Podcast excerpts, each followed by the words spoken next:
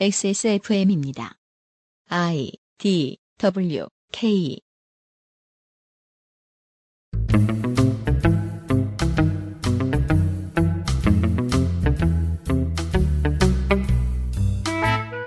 그것은 알기 싫다 특별 기획. 2018 국정감사 기록실. 보건복지위원회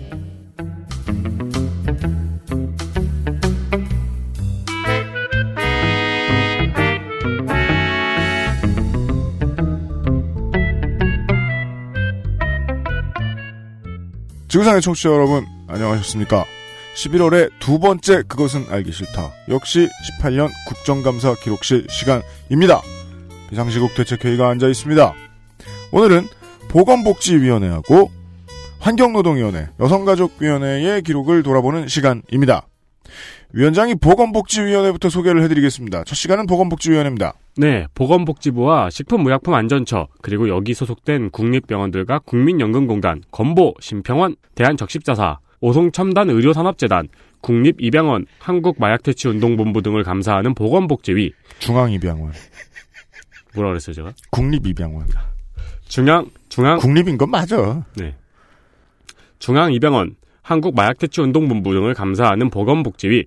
이응 많다고 자기가 알아서 단어를 바꿔버려. 저런 AI는 언제 생겼대? 하반기 들어 여당에서 야당으로 사회권이 넘어왔습니다. 한국당 충남 아산시 갑 이명수 위원장, 여당은 서울 성북 을 기동민 간사 등 10명, 한국당 경기 안산 단원 갑 김명연 간사 등 8명, 바른미래당 비례 최도자 간사 등 2명, 비교섭 평화당 정의당 각 1명 등 22명으로 구성되어 있습니다. 광고 듣고 시작하죠. 제주 대표 스낵 푸르넥, 경기 대표 김치 콕 집어 콕, 전국 어딜 가나 대표 노트북 한국 레노버에서 도와주고 있는 그것은 알기 싫다 특별기획 2018 국정감사 기록실 오늘은 보건복지위원회, 환경노동위원회, 여성가족위원회의 기록들과 함께 하시겠습니다. XSFM입니다. 콕 집어 콕 깔끔한 맛의 경기도 김치를 만들기 어려울 땐 콕 집어 콕 오차 없이 지켜지는 절임 과정 양념 배합, 저온 발효, 숙성 정부가 보증한 전통 식품 인증 업체예요 그러니까 김치가 생각날 땐 콕 집어 콕 너 피부 너무 푸석하다. 과일 좀 챙겨 먹어. 밥도 귀찮은데 과일을 언제 씻고 언제 깎아 먹어. 푸르넥 알아? 푸르넥? 원적외선으로 건조시킨 과일 스낵. 한 번 손대면 끊기 힘들걸? 그렇게 맛있어? 동결 건조다 말린 과일이다. 다 한 번씩 먹어봤지만 내가 생각했던 그런 맛은 완전 아니었거든. 푸르넥은 달라. 무조건 맛있어 맛있어. 야, 그렇게 맛있으면 진작에 하나 사주지 그랬냐. 내가 알던 과일 그 이상의 맛. 오감 만족 과일 스낵 푸르넥. 선물로도 좋아요. 보건복지위원회의 이슈들부터 살펴보겠습니다. 네. 이것도 유명해진 얘기라서 많은 의원실이 들러붙어 있습니다. 이 수술은 사원이 집도한다.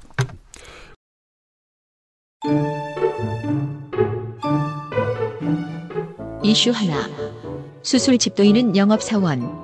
민주당 경기 부천 소사 김상희, 충남 천안병 윤일규, 비례 정춘숙, 인천 서울 신동근, 정의당 비례 윤소하, 바른미래당 비례 최도자.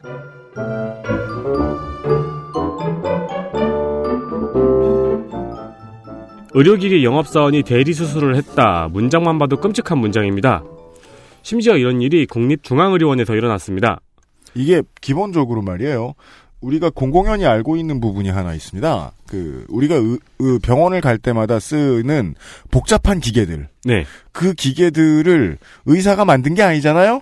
그쵸. 처음에 영업 사원이나 영업 판매하는 업체들의 엔지니어가 나와서 의사에게 가르쳐 준다라는 것 정도까지는 알고 있습니다. 네. 가르쳐 주다 말고 환자를 데려다가 직접 시연을 해보는 병원도 덜어 있다는 얘기를 예전에 들은 적이 있었는데 국립병원 얘기는 처음입니다. 국립중앙의료원에서는 자체 감사 결과 영업사원이 수술방에 출입은 했으나 대리수술은 없었다고 해명했지만 윤일그 의원이 공개한 수술 장면 사진과 동영상에는 영업사원이 제1조수석 의사가 있어야 될 자리에 있는 것으로 확인이 됐습니다. 음. 그리고 영업사원이 막대기를 집어든 이후 바로 석션하는 소리가 들리는 점을 지적하면서 영업사원이 의료행위를 한 것으로 보인다고 말했습니다. 네.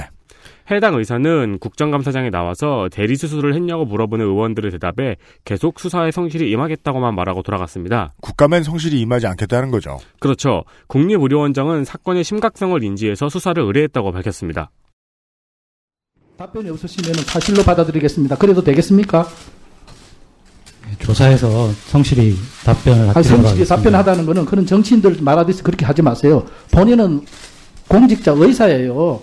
그 정치인들 말하듯이 그렇게 하지 마세요. 조금 전에 말했던 사실이 사실입니까? 아닙니까? 예, 아니요로 답변하세요. 답변을 안 하시면은 사실로 받아들여도 되겠습니까? 중앙의료원의 이 의사 선생님은 올 국감에서 가장 꽁꽁 얼어붙은 인물이었어요. 왜냐면은 이제 공방을 주고받는 상대인 그 윤일규 의원이 자신과 똑같은 신경외과 전문이거든요. 네. 그래서 공방을 몇번 하고 윤일규 의원은 다시 기록을 대조하면서 그 L사의 사람들이 음. 주차 기록과 출입 내역이 일치하고 증인이 더듬더듬 하는 말 대로라면 대여한 기기를 배달하러 온 것인데 그 대여 혹은 구입 기록은 없다 이런 사실로 공격을 또 들어갔습니다. 네. 그래서 이 공격에 대해 증인은 대답했습니다. 그건 제가 뭐라고 말씀드려야 될지 그 그런 이때까지 다 청구를 했을 테고 그 기, 어떤 기부에 대해서는 청구를 했을 테고 근데 그 기록이 없다는 건 제가 참 이해하기 나는 치료를 하는 사람이지 기록을 하는 사람은 아니다라는 전제를 깔고 대답을 합니다. 아주 옛날 한 25년 전쯤에 제가 생각이 났어요. 25년 전쯤에 너는 42이었죠? 네 뭔 소리야? 한참 팔팔할 때네요. 그러니까 열, 빈스 카터 선생님이 지금 그 10살 정도 나이시죠. 된 제가 네, 무언가 큰 잘못을 했어요. 네, 어머니가 막 혼내요. 음, 그- 조금 내가 느끼기엔 좀 과도하게 혼내요. 음, 근데 잘못한 건 맞아요. 음, 그래서 할 말은 없어요. 음, 근데 변명을 해야겠어요. 음. 이렇게 됐어요. 뭐 그거는 경찰에 가서 수사에 성실히 임하겠다고요. 아니, 그러니까 이런 식으로 말을 했어요. 아, 그 아니, 제가 그럴 리가 없는데 막 이러면서. 처음 담배 핀 걸 엄마한테 들켰을 때 그렇죠. 바로 이런 거예요. 어머니가 어느 날 저를 불러놓고 물론 얘는 10살 때 피우진 않았겠지. 너 요즘 본드 아니 그러시는 거예요. 아 그렇게 신문하는구나. 그래서 제가 아니 엄마 담배 폈어 그죠. 라고 말했던 기억이 나네요. 아 그러니까 이건 정말 자기도 억울하다는 그걸 해야 되는데 펴- 그 거짓말을 평소 해본 적도 별로 없고 음. 그리고 이 상황이 정말 심, 심각하고 자기가 handling 할 수 없다는 것도 알아서 잔뜩 얼어 있는데 그래도 일단 변명과 거짓말은 어느 정도 해야 되고 할 때 나오는 그런 스피치예요. 음, 그, 네, 이해됐습니다. 예, 예, 예. 그래서 그 이후로도 공격이 계속됩니다. 그 중에서도 윤일규 의원이 나도 외과의다라는 간지를 뿜어내는 부분이 있어 그 부분만 잠시 감상하시라고 가져왔습니다. 그 medical 드라마 듣는 기분으로 잠깐만 들어보시죠. 윤일규 의원입니다. 그리고 그 수련을 받아도 제가 수련을 받아도 fellow 해가지고는 제가 할 수 있는 procedure가 아니잖아요. 선생님 우리끼리 아는 사람들끼리 너무 그러지 맙시다. 정말 이거는 brain surgery 할때 솔직한 말로 그 그날 보니까 코일 하고 난 뒤에 rupture돼 가지고 다시 craniectomy 다시 해가지고 클립했다가 사망한 환자도 있잖아요. 네, 그런 환자가 brain surgery만 알아들었어요. procedure랑. 그럴 때 왜 의학 드라마에서는 밑에 자막 줄창 깔리잖아요. 대박 속도로. 그래 줬으면 좋았겠는데 저희가 그 이번에 한번 이 윤일규 의원은 이번 그 저 지선 때의 재보선을 통해서 국회에 들어온 인물이죠. 네. 저희가 지선 때 제가 소개를 해드렸던 기억이 있습니다. 고령이고 예전부터 사회 활동과 미디어 활동을 했는데 그것이 TV에 나와서 약을 파는 일이 아니라 보통 막 블로깅이나 이, 이 사람의 가장 지식인. 특이한 점은 지식인 신단이었죠, 신이었죠. 음, 예, 음. 그 점이 워낙 특이해 소개를 해드렸던 기억이 나요. 그 제 해당 분야의 전문가들 중에 이런 바람직한 설명충들이 좀 있어야 된다. 저도 기억나네요. 그때 소, 개를 해주면서 그 음. 답변들을 실제로 읽어서 소개해주면서 음. 굉장히 좋아했잖아요. 네, 쓸데없는 희망 따위 주지 않고 너는 곧 죽습니다. 뭐 이런 식으로 설명한다고. 그렇죠. 이때 윤일규 의원이 이제 이런 식으로 이제 질문을 하니까 음. 다른 의원들 표정이 갑자기 편안해졌어요. 나 이제 아무것도 안 해. 내가 무슨 소리 해도 저 사람이 다 교정해주겠구만. 아, 어제 나온 얘기죠. VR 모드. 안 나서고 구경하는. 네. 몰래 자기 질의 시간 갖다 주고. 그러게요, 진짜. 예, 선수끼리 왜 이럽니까? brain surgery 할 때 이때부터 진짜 뒷목이 딱 땡깁니다. 그렇죠. 예, 나온 사람들 입장에서는. 네.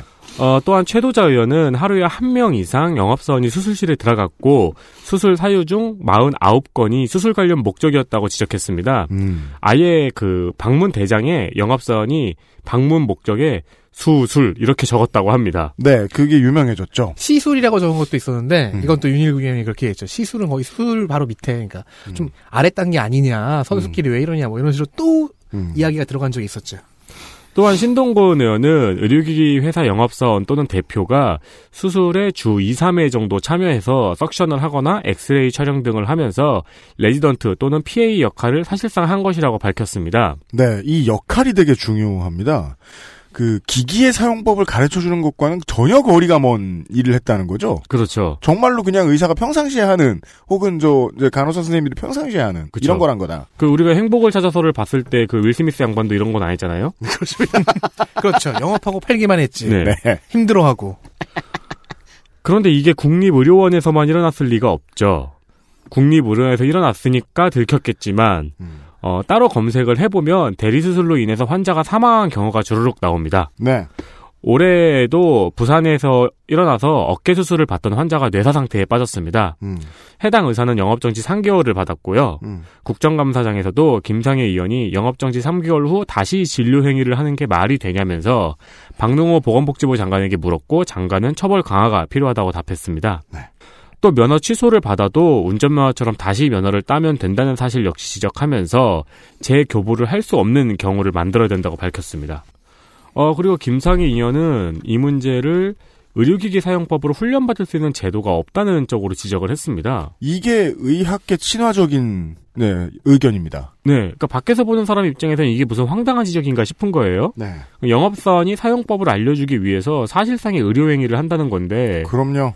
듣는 사람 입장에서는 좀 황당합니다. 그런가요? 근데 네. 저는 그 공포를 언제 느꼈냐면 저도 저 이번 선거 때 제가 저 어깨 치료받으러 다녔잖아요. 네. 기계 막 델델델델델델 하는 거. 네, 그거 의사 선생님이 간호사 선생님이셨나 생각이 안 나요. 저를 봐주시다 말고 중간에 매뉴얼을 보시는 걸 보고 좀 공포를 느꼈단 말이에요. 아, 네, 네. 그 문제 때문입니다. 근데 기기를 만드는 업체는 사기업이에요. 음. 얘네들끼리 서로 그 인력을 주고받으면서 교육을 받을 수 있는 기관을 국가가 만들 방법이 있을까? 걱정이에요. 근데 필요해 보여요. 음. 네, 교육 연수 프로그램이 필요하다는 거죠. 이게 네. 그 갑을 관계가 너무 비정상적으로 강해서 음. 강해서 영업사원이 와가지고 이것까지 하는 건데 네. 우리가 다른 기기를 우리는 평소에 공부 안 하고 사나요? 음. 기기 새로운 거 사고 음. 그 이 말은 마치 스타2 나왔을 때 음. 교육 프로그램이 없어서 프로게이머 대신 블리자드 직원이 경기에 참여하는 것 같은 느낌인 거예요. 아, 그렇게 들렸다? 네. 네. 제도가 있으면 더욱 좋겠죠. 의료기기는 민감하니까. 근데 음. 의사들 스스로 기기가 나왔을 때 그걸 배우려는 노력 자체가 아예 좀 없나 보다. 음. 음. 병원 문 닫으면 혼자 연습도 해보고 이런 노력 자체가 없고 음. 영업사한테 내가 이걸 사용할 수 있게끔 네가 내 옆에서 마법을 부려. 음. 정도의 가불관계가 아닐까. 위원장이 지적해준 포인트에서 국가가 개입할 수 있는 여지가 있다면 그겁니다. 너무 심각한 가불관계. 음. 너무 심각한 가불관계는 공부를 안 하게 만들잖아요. 네. 여기에서는 국가가 개입할 여지가 있지 않을까라고 보는 거예요. 그걸 어떻게 해야 될지 모르겠습니다만. 신동근 의원 아까도 나왔지만 신동근 의원은 또 다른 해석을 했습니다. 그 부분에 대해서요. 어, 증인을 증인으로 나온 의사를 비롯해서 여러 의사들이 일부러 불법 의료 행위를 하려 한 것은 아니겠을 겁니다. 뭐 이런 식으로 이렇게 다독이 주면서 네, 굿캅 맞죠. 네. 네. 국립중앙의료원에 레지던트와 인턴이 부족한 것이 아닌가 하는 얘기를 언급했어요. 네. 음. 네. 충분한 사람이 있다면 그 사람들 중 누군가가 배우고 그게 다시 전파가 되고 하는 식으로 어, 작동했을 수도 있는데. 그 따라서 의료계가 보기에는 생각할 만한 모든 그 문제들이 다 튀어나왔다고 볼까요? 네. 모든 형태가 예를 들어 그냥 의협에다가만 물어보면 의료 행위의 사고를 가지고 벌을 받을 방법이 어떻게 있느냐. 음, 자동차 정비사가 고쳐놓고 자동차 사고가 나서 사망 사고가 나면 자동차 정비사가 뭐 살인죄가 되느냐. 네. 라는 논리를 들이밀잖아요. 실제로 어느 정도 맞는 말인데 문제는 이런 일이 생겼을 때는 의협은 입을 좀 다물게 되죠. 아무래도 네. 이익단체다 보니까. 그래서 찾아봤어요. 그 네. 의협 회장이 우리가 또 요즘에 그 지- 좋아하잖아요. 의협 회장은 또 낯이 익잖아요. 좋아라 하잖아요. 네. 그 찾아봤는데 뭐 굉장히 참담하고 창피하다는 반응이더라고요. 네. 그래서 결국 저 국회에서 해결해 줄 수 있는 문제는 인력 충원이 일단은 가장 가까워 보이는 것도 맞긴 맞는 것 같습니다. 네. 그리고 연수 교육 프로그램도 한번 생각을 해봐야 될 것이고. 해외 사례가 있는지는 모르겠는데 의료기기를 검수하고 승인하고 교육 예, 절차까지도 해결을 해주는 국가기관 같은 것이 생기는 게 맞지 않나라는 생각은 전 듭니다. 음. 그런 데서 박람회도 개최하고. 왜? 박람회는 지들끼리 하라 그래. 왜, 왜 장사를 껴들어? 네, 그냥 여러 가지 아이디어를 더해보는 거예요. 근데 알겠습니다. 말씀하신 것 같은 게 개최가 되면은 그거는 자연스럽게 박람회 형태를 띌 수도 있겠네요. 그런가요? 네, 자연스럽게. 그래요? 저는 거기서 간단한 시연은 생각했는데. 해주고, 음. 그리고 거기서 뭐 병원이나 종합병원이나 개인 병원들이 그 교육 프로그램 같은 거 음. 손들어서 신청하고 네. 그튼간에 있지. 저는 저를 치료해 주시다 말고 매뉴얼을 보는 의사 선생님은 다시는 만나고 싶지 않습니다.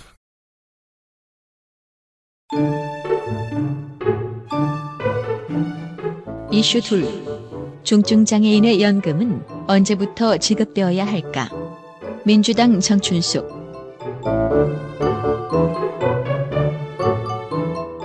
정춘숙 의원이 날카로운 지적을 했습니다. 중증 장애인은 평균 수명이 짧기 때문에 국민연금을 조기 지급 조기 지급해야 된다는 지적이었습니다. 무릎을 탁 칩니다. 전체 국민의 평균 수명은 82.4세인데 중증 1급 장애인의 평균 수명은 69.3세입니다. 음. 즉 국민연금 수령에서 불리한 거죠. 그렇죠. 어, 현재 등록 장애인 중 국민연금에 가입해 있는 장애인은 총 9만 8천 명 정도고요. 중증인 1급 장애인은 4천 명, 2급 장애인은 1만 8천 명 정도입니다. 이 중에서 10년 이상 가입한 사람들은 7천 명 정도입니다.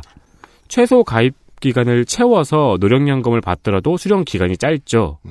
어, 현재는 광부나 어업인 등 노동 강도가 요구되는 직종이 노령연금을 55세부터 지급하고 있습니다. 이런 사례가 있습니다. 전춘숙 의원은 이런 기준을 장애인에게도 적용해야 한다는 지적입니다. 네. 독일과 프랑스에서는 중증장애인은 노령연금을 좀 더 일찍 받고 있습니다. 예.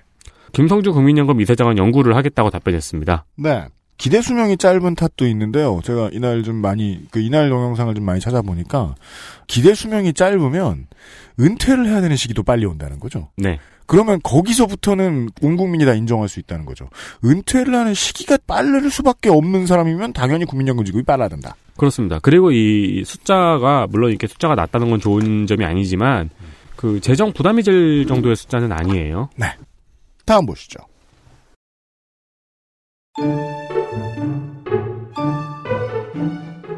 이슈 셋. 병원에 네크로맨서가 있다면 민주당 김상희.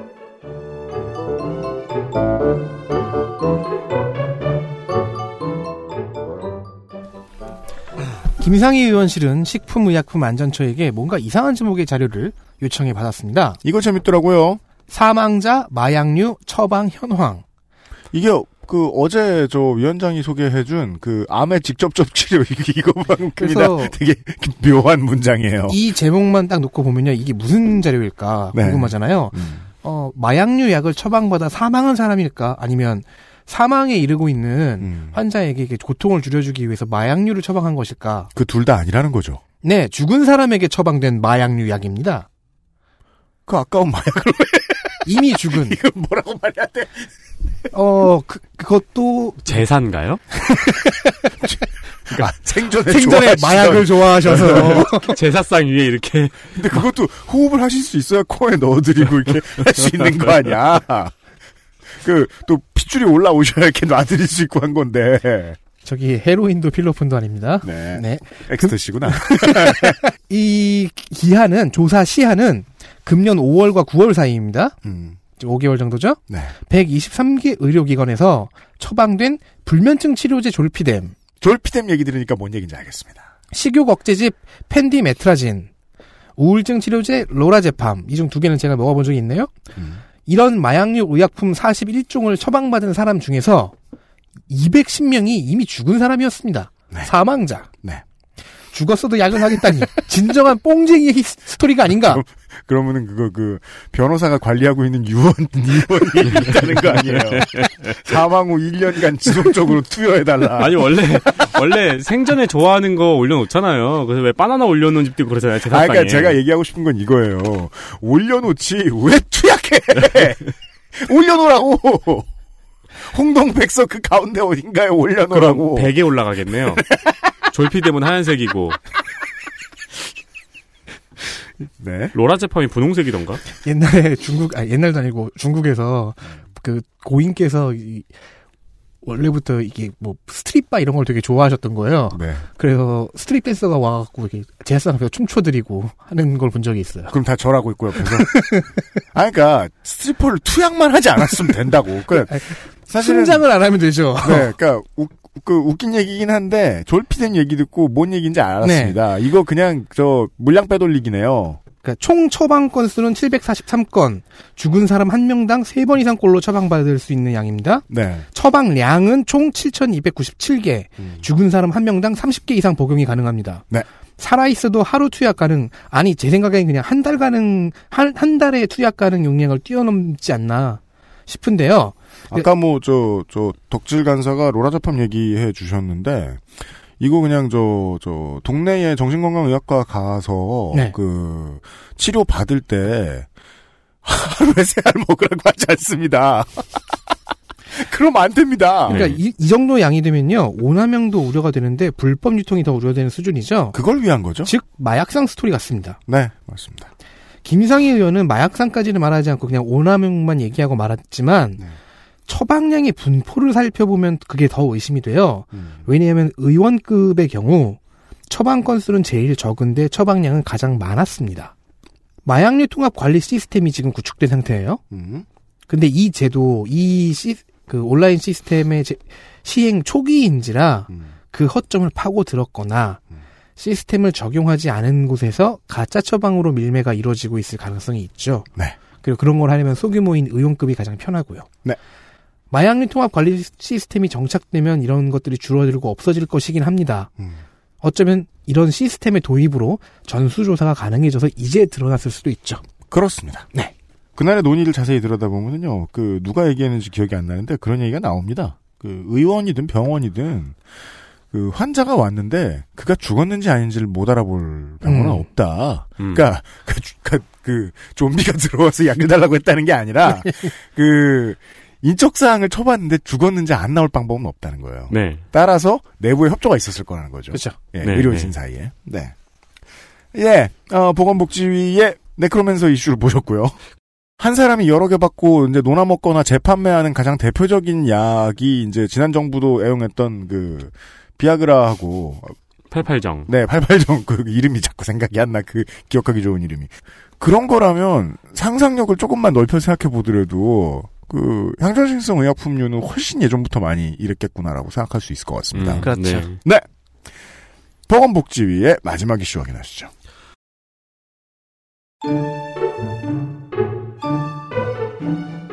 이슈 넷 원천징수 인터셉트 민주당 김상희 바른미래당 최도자 정의당 윤수아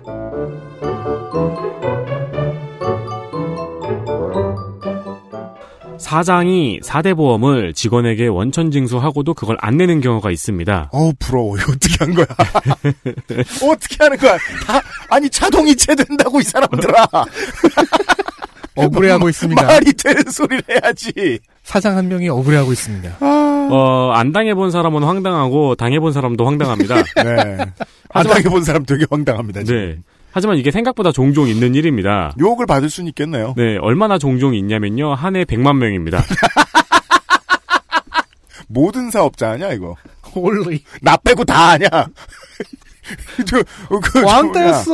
4대 보험 지금 돈 없는 거 아니야, 공단들 다? 어떻게 아. 100만 명이 이걸 띵겨 먹어? 그러니까 여기서 100만 명이라는 건 이 지급 대상이 되는 노동자 100만 명이라는 걸로 전 이해하고 그렇습니다. 싶습니다. 연체 네. 문자를 받은 왜냐면 사업가 100만 명이면 전국 그렇죠. 온 나라 사람들이 아무도 보험을 안 내는 거거든. 근데 이게 이, 무슨 이 100만 명 중에는 뭐 그냥 이렇게 뭐 실수로 한두 달 연체된 것도 있겠죠. 네. 아, 아까 그 주거래 계좌에 돈이 없어서 연체되면 다음 달에 돈 들어오면 알아서 빠져나갑니다. 그렇죠. 예.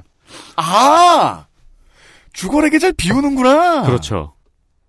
오. 알았어. 이 사람 생각보다 똑똑하네요. 저도 주거래 계좌 하나 압류해 놨는데 바보는 아니야. 그래서 장사 잘하고 있어요. 아 그렇구나. 어, 회- 그리고 제 주위에도 있었어요. 회사 폐업한다고 갑자기 직원들을 다 자르고 나중에 알고 보니까 그 전 몇 개월부터 몇 개월 전부터 4대 보험료를 안 내고 있었던 일이 그러니까 폐업을 마음 먹은 다음에 고약하게 이것저것 그 아끼면 안 되는 부분을 아끼는 사장들이 있죠. 네. 그러니까 이게 그리고 안 좋은 게 이 직원이 늦게 알아요. 당연합니다. 네. 네. 사장은 알려주지 않을 테니까.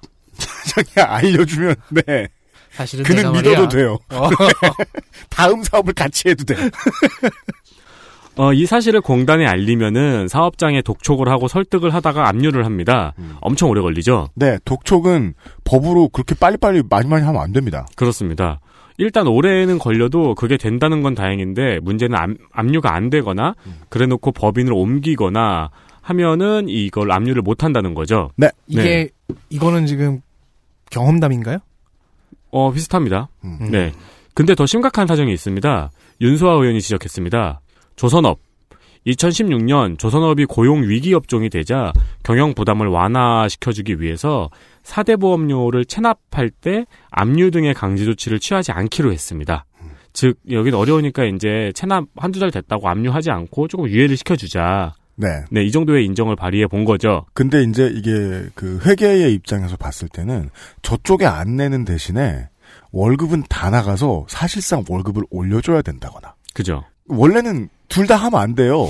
사대보험은 다 떼서 이제 월급을 준 다음에 자금이 융통이 되면 그 다음에 몰아서 내는 걸로 이제 사대보험은 알고 있던 거예요. 네. 근데 그게 안 된 거죠. 그러자 조선업 사장들은 원천 징수는 하면서도 다들 보험료를 안 냈습니다. 사태의 심각성을 알고 작년 12월에 정부에서는 체납 처분 유예 기간을 종료했습니다. 그러자 사업자들이 폐업을 했습니다. 음, 얼마나 폐업을 했냐면은 전체 체납 업체 중에서 48.1%가요. 아, 그러니까 보험료 그 큰 게 날라갔다는 겁니다. 네. 조선업으로. 근데 2016년에 그걸 했으면 하고서 시- 자- 17년 12월에 체납 처분 유예 기간을 종료했으면 거의 한 1년 훨씬 넘는 기간 네. 동안 이 돈이 날아간 겁니다. 그렇죠. 그리고 이것도 계산이 섰겠죠. 폐업이 이득이라는. 그렇죠. 밀린 네. 보험료 내느니. 음. 이거는 우리야 공, 공단 입장에서 보험료가 날라갔다고 말하지만 노동자는 어떡하냐고요. 냈잖아요. 네. 어쨌든 미납 기간을 가입 기간으로 인정을 해주느냐는 거죠. 나는 분명히 월급에서 징수를 당했는데 음, 안 해줍니다. 네. 인정을 받으려면은 원천 공제해서 월급에서 뺏어간 부분을 어 내야 되고 그건 이미 내고해서 나가는 데가 또 내야 돼요. 그리고 나머지 절반의 행방 사업주가 내야 하는 돈. 그것도 내가 내야 됩니다. 음, 아니면은 사업주한테 가서 뭔가 이 기간에 내가 사대보험을 안 냈습니다라고 하는 그 확인되는 사인을 받아와야 됩니다. 음. 근데 이쯤 되면은 사업주의 죽방을 못 날려가지고 열받아서 잠이 안 오는 시기인데 무슨 사인을 받아옵니까? 그렇죠. 게다가 이 기간 때문에 120개월이 안 되면 큰일이죠. 음. 네, 뭐 한두 달 모자라서 이 기간 때문에 그렇게 되는 사례가 없을 리가 없잖아요. 당연합니다. 네. 그래서 김상희 의원이 이 부분을 지적했습니다. 김성주 국민연금공단 이사장은 원천징수 되었던 기간을 가입기간으로 인정하고 사업자 부담 부분을 국가가 부담하는 등의 방안을 연구원과 협의하겠다고 밝혔습니다. 음. 국가가 부담도 부담인데 이 사업자한테는 끌고 끝까지 쫓아가서 받았으면 좋겠는데요. 네. 어, 근데 제가 검색을, 이, 이 문제를 막 검색을 하다가 발견했어요. 이런 문제가 처음으로 지적되던 때가 언제일 것 같으세요? 글쎄요. 제5공화국? 99년이요. 역시 이것이 IMF 때군요. 네. 네, 이 아이디어가 처음 나온 것이. 헬조선 맛. 네, 그때도 이 체납 문제, 사업주의 체납 문제 때문에 근로자가 이 국민연금 가입을, 가입 유지를 못 하고 있다는 지적이 있었어요. 네.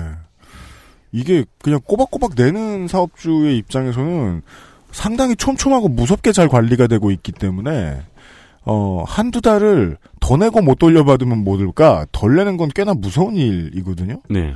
근데 그거는 이제 법대로 사는 사람의 얘기고 태생적인 문제점을 가지고 있잖아요. 국가가 받아다가 그 바- 관리를 해줘야 되는 돈이 사업주를 한번 찍고 지나간다. 네. 예, 예, 예. 늘 있는 일이라서 이게 국감을 매년 하면은 매년 잔소리를 해줘야 되는 이슈 중에 하나인 것 같기도 합니다. 네. 네. 광고를 들으시고 보건복지위의 장면들을 만나보시죠. XSFM입니다. 오늘날 찾아볼 수 있는 가장 완벽한 비즈니스용 노트북 싱크패드 T 시리즈. 지금 바로 액세스몰 전용 특가로 구매하세요. Lenovo for those who do.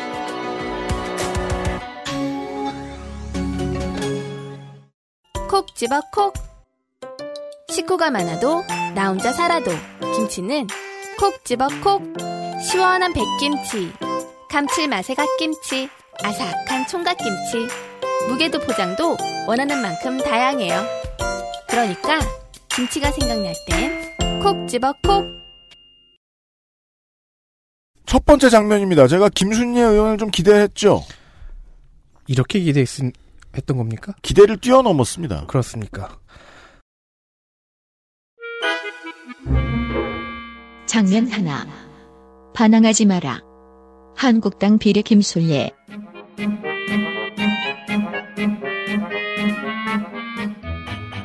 김순례 의원은 11일 국정감사에서 bottom 알바와 동성애와 에이즈 이야기를 들고 나왔습니다. 음흠. 셋이 어떻게 참신하게 엮일까 생각 안 하셔도 됩니다. 여러분이 생각하시는 가장 저열한 방법으로 섞였습니다.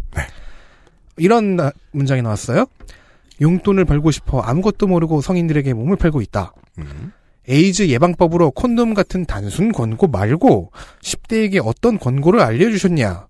이런 질의가 정은경 질병관리본부장에게 향했습니다. 음. 글쎄요, 제가 생각하는 최고의 예방법은 아마도 성매매를 하지 않는 것 같은데. 음.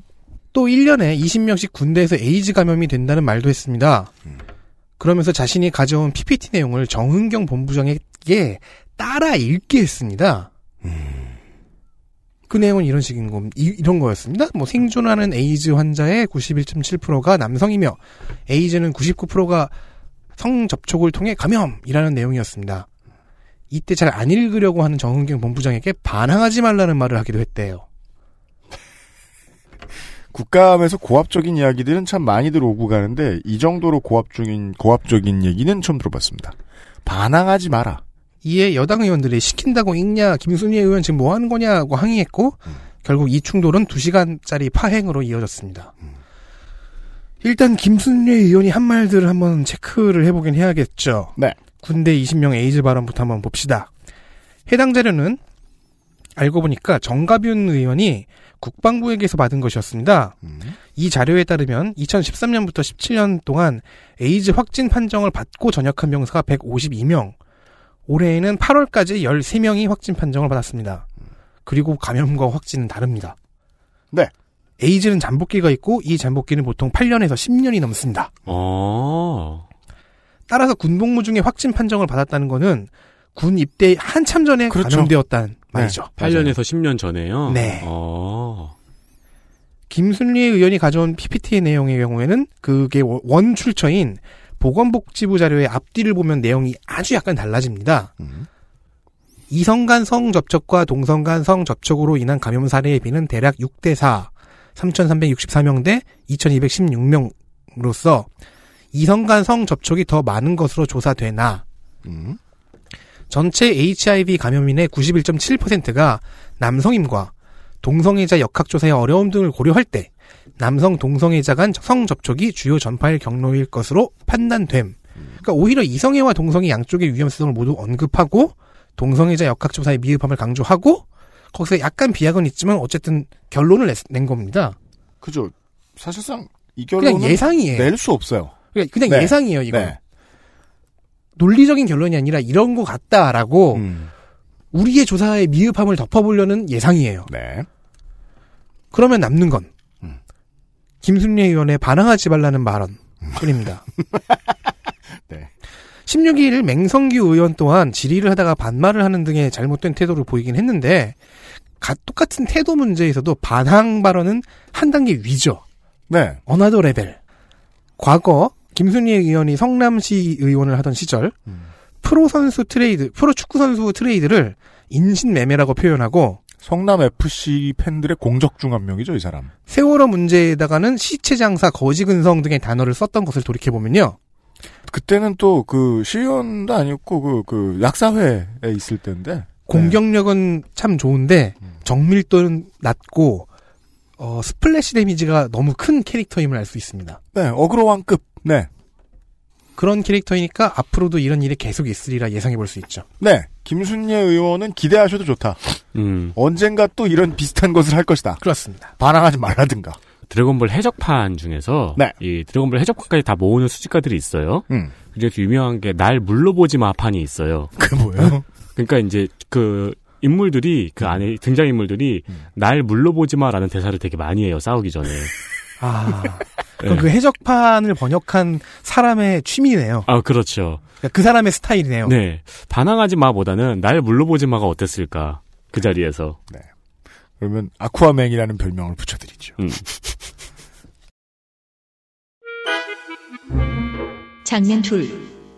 대한적십자사 박경서 회장. 그에 대해 알아보자.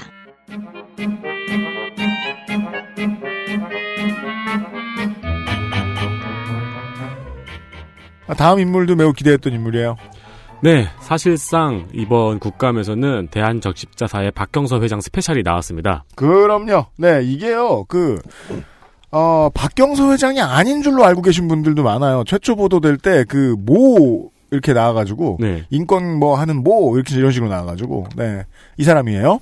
네, 성희롱 발언으로 무리를 빚었습니다. 박경서 회장도 이에 대해서 인정을 했습니다. 그러나 적십자에서는 징계위원회가 열리지 않았습니다. 자, 그러면 대신 어, 어떤 처분이 있었을까요? 대신 전 직원 성희롱 예방 특별교육이 열렸습니다. 내가 잘못했으니 모두 배웁시다. 이거 군대죠 군대. 그렇죠. 한 사람이 잘못했다고 전원 얼차. 연대 책임. 예, 근데 그게 보통 사령관이 잘못했다고 해서 육참 총장이 와서 군단 전체를 얼차려를 주지 않거든요. 그러니까. 근데 이건 회장이 잘못한 거잖아. 네. 왜 전 직원이 교육을 받아야 돼? 아니 그리고 이제 의원들이 그랬어요. 아니 잘못은 회장이 했는데 교육은 왜 직원들이 받느냐. 네. 그러니까 엄청 당당한 표정으로 음. 이 내가 직접 참여해서 교육을 받고 서약을 했습니다라고 하는 거예요. 근데 왜 너만 안 받- 안 받고 다 받았냐는 그러니까. 질문의 답이 아니잖아. 이 내가 직접이 아니고 너만 받아야지. 아, 역시 다른 답을 하는 사람은 상대하기 힘들어요. 아니 그리고 그 말을 너무 자랑스럽게 하는 거예요. 네. 네, 박경서 회장의 모험은 여기서 끝나지 않습니다. 먼저 오디오를 하나 들어보겠습니다. 예, 저 박경서 회장님, 어, 2001년부터 7년까지 대한민국 인권대사로 어, 재임하셨죠. 또 2001년부터 4년까지 국가인권위원회 상임위원으로 계셨습니다. 또 경찰청 인권위원회 해병대 인권자문위원, 유엔 인권정책센터 이사장, 국가인권위원회 자문위원 등등 전 현직으로 역임하셨죠. 인권맨이죠. 대표적인 인권학자이신데요. 맞습니다. 내부 고발자에 대해서 어, 국가인권위원회는 어떤 방침을 가지고 있습니까? 내부 고발자는 예. 전적으로 장려하고 있습니다. 전적으로 장려하고 있습니까?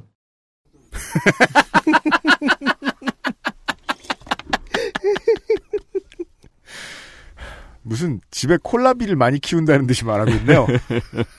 내부 고발자를 장려 중이래요. 고양이는 어떻게 생각하십니까? 고양이는 귀엽습니다. 아니 그, 그, 그리고 나라의 인권과 관련된 일은 다 했어요. 네. 이 정도면 전인권 씨죠. 네, 맞습니다. 네. 그런데 이후 성희롱 발언에 대한 얼- 언론 제보자를 색출하겠다는 발언을 했다는 제보가 있었다고 합니다. 장려하려고. 네. 칭찬하려고. 네. 어, 그래서 김세현 의원이 질의를 했습니다. 성희롱 발언자, 그러니까 성희롱 발언을 언론에 제보한 사람을 색출하겠다. 이런 식으로 좀 분위기를 험악하게 만들었던 적이 있다는 제보가 있다. 음. 이런 식으로 이제 질의를 했는데, 어, 박경서 회장은 그럴 리가 없다고 한 다음에 네. 이렇게 응답했습니다. 지금 부인을 하시지만 제보가 있어서 말씀을 드리는 겁니다. 예, 제보자하고 제하고 만나시죠. 뭐 되게 모든 것이 평화롭고 당당해요, 이 이분은. 우와. 우와. 결코 무릎 꿇지 않습니다. 어떻게 이렇게 말을 해요? 그러니까 이건 지금 제보자하고 저하고 만나게 한번 하시죠. 김세현 의원이 그런 제보가 있습니다. 그러니까 그 제보자 좀 알려달라는 예, 박경수 회장이 아 난 안 그랬어. 그 제보자 한번 데려와봐. 제보자 색출 같은 짓을 하셨습니까? 안 했다고 데려와 보라고. 내가 너 찾았, 내, 내, 내가 이제까지 너 하지 찾아, 않았지만- 찾아냈냐고, 이렇게 물어보려는 건가요? 아, 이제까지 하지 않았지만 그거 좋은 생각입니다. 이- 이런 거 아니에요. 네. 색출해 보겠습니다. 어, 미친 듯이 해맑아요. 어, 김세현 의원은 이 발언을 일단은 문제 삼지 않았어요. 음. 그리고 이제 계속 부정을 하시는데 위증이 밝혀지면 사퇴하겠느냐고 묻자 이렇게 대답했습니다. 아니 그건 제보자를 제가 만난 다음에 결정하죠. 예? 예. 제보자를 아니, 좀 만나게 해주세요. 아니 우리 직원이면. 제보자를 만나게 하는 게 핵심이 아니라 지금 내부 고발자를 보호해야 된다고 방금 말씀하셨던 분이 그 내부 지금 고발, 인사권을 가진 거예요. 사람, 사람한테 예, 내- 내부 이게 상식이 있는 사람과 상식이 없는 사람의 대화 같지 않습니까? 그러니까 내부 고발자가 뭔지 잘 모르는 것 같아요 지금. 그 전두환이 민주시민 보호하는 것 같은 소리를 계속 하고 있는데 그 지금 모든 청취자분들의 머릿속에 딱 떠오르는 질문이 이걸 거 아니에요. 이 사람이 어떻게 인권 전문가지? 그죠. 그렇죠. 뭘 배운 거지? 지금 이건 소리 박사 수준인데 거의? 뭐가 문제인지 아직 모르고 있죠. 예. 이해를 못했어요. 네. 너무 해맑아. 그래서 저희에겐 매력 있어요? 네. 김태현 의원이 이제 두 번째 이 얘기가 나오니까 깜짝 놀랐습니다. 그렇죠. 그래서 그게 무슨 말인지 막 따져 물었어요. 어, 근데 알아듣지 못하고 마지막까지 이렇게 얘기합니다. 그 사건하고 이 사건하고 무슨 사태하고 무슨 관계가 있어요? 아니 그 사건이 있기 때문에 지금 아니 제보자도 알려주지 않으시고 지금 상상적인 사건을 가지고 얘기하시잖아요. 내, 내부 고발자를 보호를 해야 된다면서요. 아니 내부 건 누군가를 지금 주셔야 가진 될거 사람한테 아니에요. 그 사람 을 그러면 오픈하라는 거는 공개하라는 할 거는 이- 이거는 앞뒤가 맞지 않는 말씀이시죠. 아니 그러니까 내부 고발자를 내가 만나보고 그게 우리 직원이었어요. 아니 그게 합당한 말씀 아니 아니 지금 말이 안 통하죠. 진짜 김세현 의원이 너무 고통스러워하고 있어요. 이게 이날 적십자사 그 감사회를 보도하는 여러, 몇몇 언론에서 헤드라인 이렇게 뽑았 뽑았어요. 박, 뭐 적십자사 감사 후끈 박경서 회장 진, 답변하느라 진땀 아니요 진땀을 뺀 건 의원들이에요. 특히 김세현 의원이요. 그렇죠. 김세현 의원이 처음에는 어 박형수 회장 실수했네 싶어가지고 몰아가려 그랬는데 끝까지 본인이 그게 뭐가 잘못인지 모르니까 박형수 그이 김세현 의원이 점점 당황하고 있어요. 그 김세현 의원도 그 뭐 역사관 논란이라든가 조금 좀 앞뒤 꽉 막힌 사람인데 그가 매우 개혁적 인사로 보이죠 지금 이 대화에서는 예. 김세현 의원은 상식적 상식의 영역에 있었어요. 그 그를 상식의 영역으로 몰아내 버렸어요 이 인권 전문가가 네아 그렇게 김세현 의원의 인권을 지켰나? 그 무슨 뭐 또 저 군사 정권 때 직도 잃고 뭐 해외도 떠돌고 뭐 고생도 많이 한 분입니다 이, 이 회장님 네. 근데 그 군사 정권 때 지금 직 잃었다는 이유로 지금 나이에 뭐 전문가일 거라고 예상 좀 안 했으면 좋겠어요. 너무 노인네들 무시하나? 여튼간에 아 멋집니다 이 사람 마음에 네. 쏙 들어요. 하지만 아직 끝나지 않습니다. 네 하나가 더 있습니다. 박경서 스페셜입니다. 네. 어, 렌트비 210만 원짜리 차가 작다고 더 큰 차로 바꾸자고 해서 렌트비 300만 원 차, 300만 원짜리 차로 바꿨다는 의혹을 받고 있습니다. 여기서 렌트비는 뭘 의미하냐면요 한 달에 얼마를 내느냐고요. 그 다음에 관용차 같은 경우에는 중요한 고객이잖아요. 네. 그래서 보통 할인이 들어갑니다. 할인을 해줬는데 렌트비 210만 원짜리 차를, 차를 샀다는 거고 네. 이건 뭐 잠시 후에 소개 모델 소개해 줄 텐데 국내 차량 중에서는 가장 좋은 차. 네. 네, 그렇습니다. 어, 이에 대해서 의원들이 질의를 했어요. 차가 작다고 의전 차량을 큰 걸로 바꾸라고 요구한 적이 있냐? 그러니까 당당하게 나는 차가 뭔지도 모르는 사람입니다라고 답변을 했습니다. 아는 것은 절대적으로 적은 것 같아요. 네. 어, 하지만 이제 뒤에 있는 사무처장한테 물어보니까 차를 더 좋은 차로 바꾼 것은 맞습니다. 네. 네, 이후 김세현 의원이 차량을 다시 바꿀 의향이, 그러니까 210만원짜리로 다시 바꿀 의향이 있냐고 묻자 이렇게 답변했습니다. 차량을 꼭 바꿔야 된다면 바꿔야죠. 그냥 꼭 바꿀 필요가 없다면 안 바꿀 겁니다.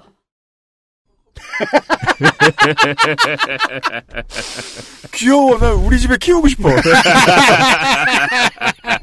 아무 질문이나 해보면 되게 우리 가정이 화목해질 것 같아. 그, 덕질 간사가 대충 소개를 해줬는데, 아, 아까 저 위원장이 알려드린 210만 원짜리 차량은 제네시스 브랜드의 G80입니다. 네. 그러니까 이게 적십자사 적십자사 회장은요. 지금까지는 그러니까 지금까지라는 것은 박경수 회장이 부임하기 전까지는 네. 비상근 명예직이었어요. 음.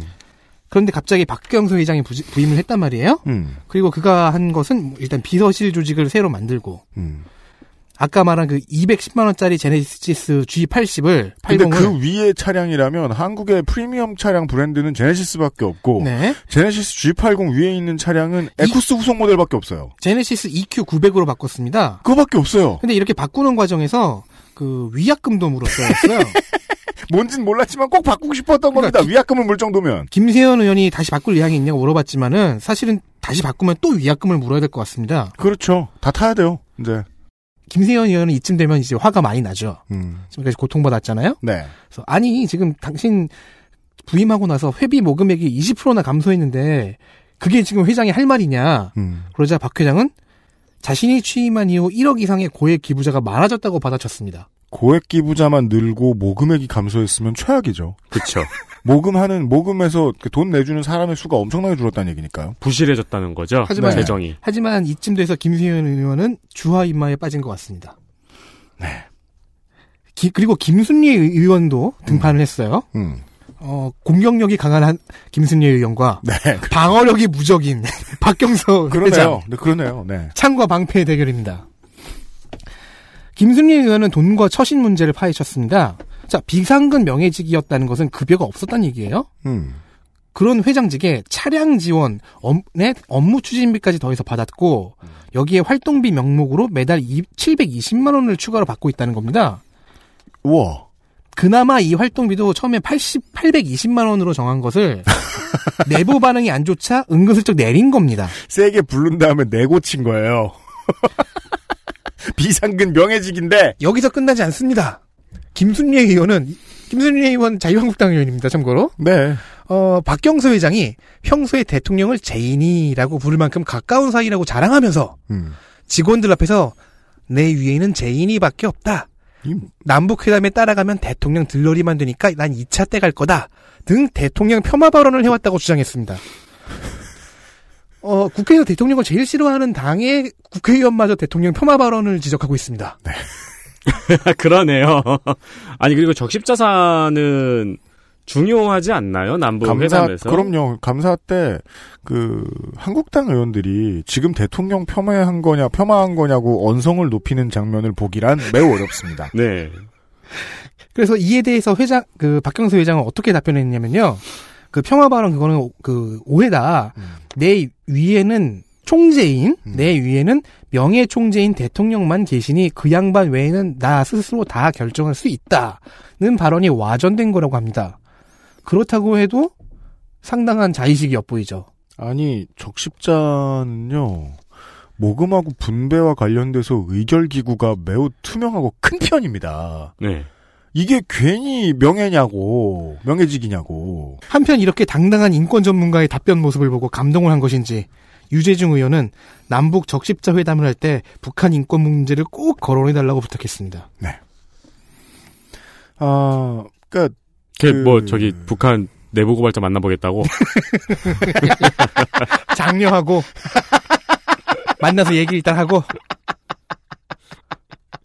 그게요, 그, 유재중 의원도 그렇고, 저, 저, 김세현 의원도 그렇고, 그니까 자유한국당의 모든 의원들은 지금 그, 사실 보복위에, 소- 복지위에 소속돼 있는 사람들이 그, 한국당 평균보다는 좀 똑똑한 사람들이라고 저는 생각을 하는데요. 네. 음, 이 사람들이 똑바로 지금 계산을 했다면, 박경서 회장은 가급적 유임되는 쪽을 원하지 않겠네요. 야당 의원들은. 저는 그렇게 생각할 수밖에 없습니다. 왜냐면은, 그, 전임자를 잊혀지게 할 정도로 강력한 카리스마의 인물이에요, 지금. 전임자 기억하십니까, 청취자 여러분? 모르시겠으면 여러분의 화투짝을 뒤져보시면, 어, 박근혜 대통령이 총회하던 그 적십자사 회장 전임자가 나옵니다. 김성주 씨요. 음. 네. 그 사람은 그 국감에서 그 제가 가장 기억에 남는 게 그 저 적십자 회비 왜 조금 들어오냐 그때도 줄고 있었어요. 우리가 잊혀진 단체라서 그렇다는 주옥 같은 멘트를 했던 사람인데 제가 지금 저, 이- 저 오늘 들어보면요, 어, 지금의 적십자사 회장 어디서 이런 보석을 가지고 가지고 왔나 싶, 켜왔나 싶습니다. 예. 두 정권 연속 대단한 인물입니다. 예, 적십자에 무슨 수맥이 흐르나요? 마가 아니 꼈나요? 근데 진짜 걱정이 되네요. 적십자는 앞으로 할 일이 엄청 많을 거거든요. 그러니까 말이에요. 네, 거의 거의 적십자가 해야 되는 고유 영역이 있을 정도로 남북 그 관계에서 엄청 중요한 역할을 해야 되는 곳인데 지금 걱정이 조금 되네요, 진짜. 그래서 제가 지금 한국당이 이 사람의 유임을 바랄 것이다라는 말씀을 왜 드리냐면 지금 청와대가 급해야 된다는 겁니다. 네. 이 사람 어떻게든 해야 돼요. 이랬다가 네. 진짜로 남북 적십자 회담 가서 인권 문제 얘기해서 회담 파토내고 그러니까요. 그럴 수도 있을 것 같아요. 네. 여기는 좋다고. 여기는 내부 고발자는 다 한 곳에 모아둔다며 이러면서 좋아하고 칭찬해주고 그럴지도 모르겠다. 네. 만나러 가고만. 대통, 대통령이 혼- 혼내면은 이제 제인이 그러지 마. 뭐 이러고 있고. 내 위엔 너뿐이야. 마지막 마지막 장면 확인하시죠. 장면 셋. 게이머의 뇌구조. 한국당 윤종필.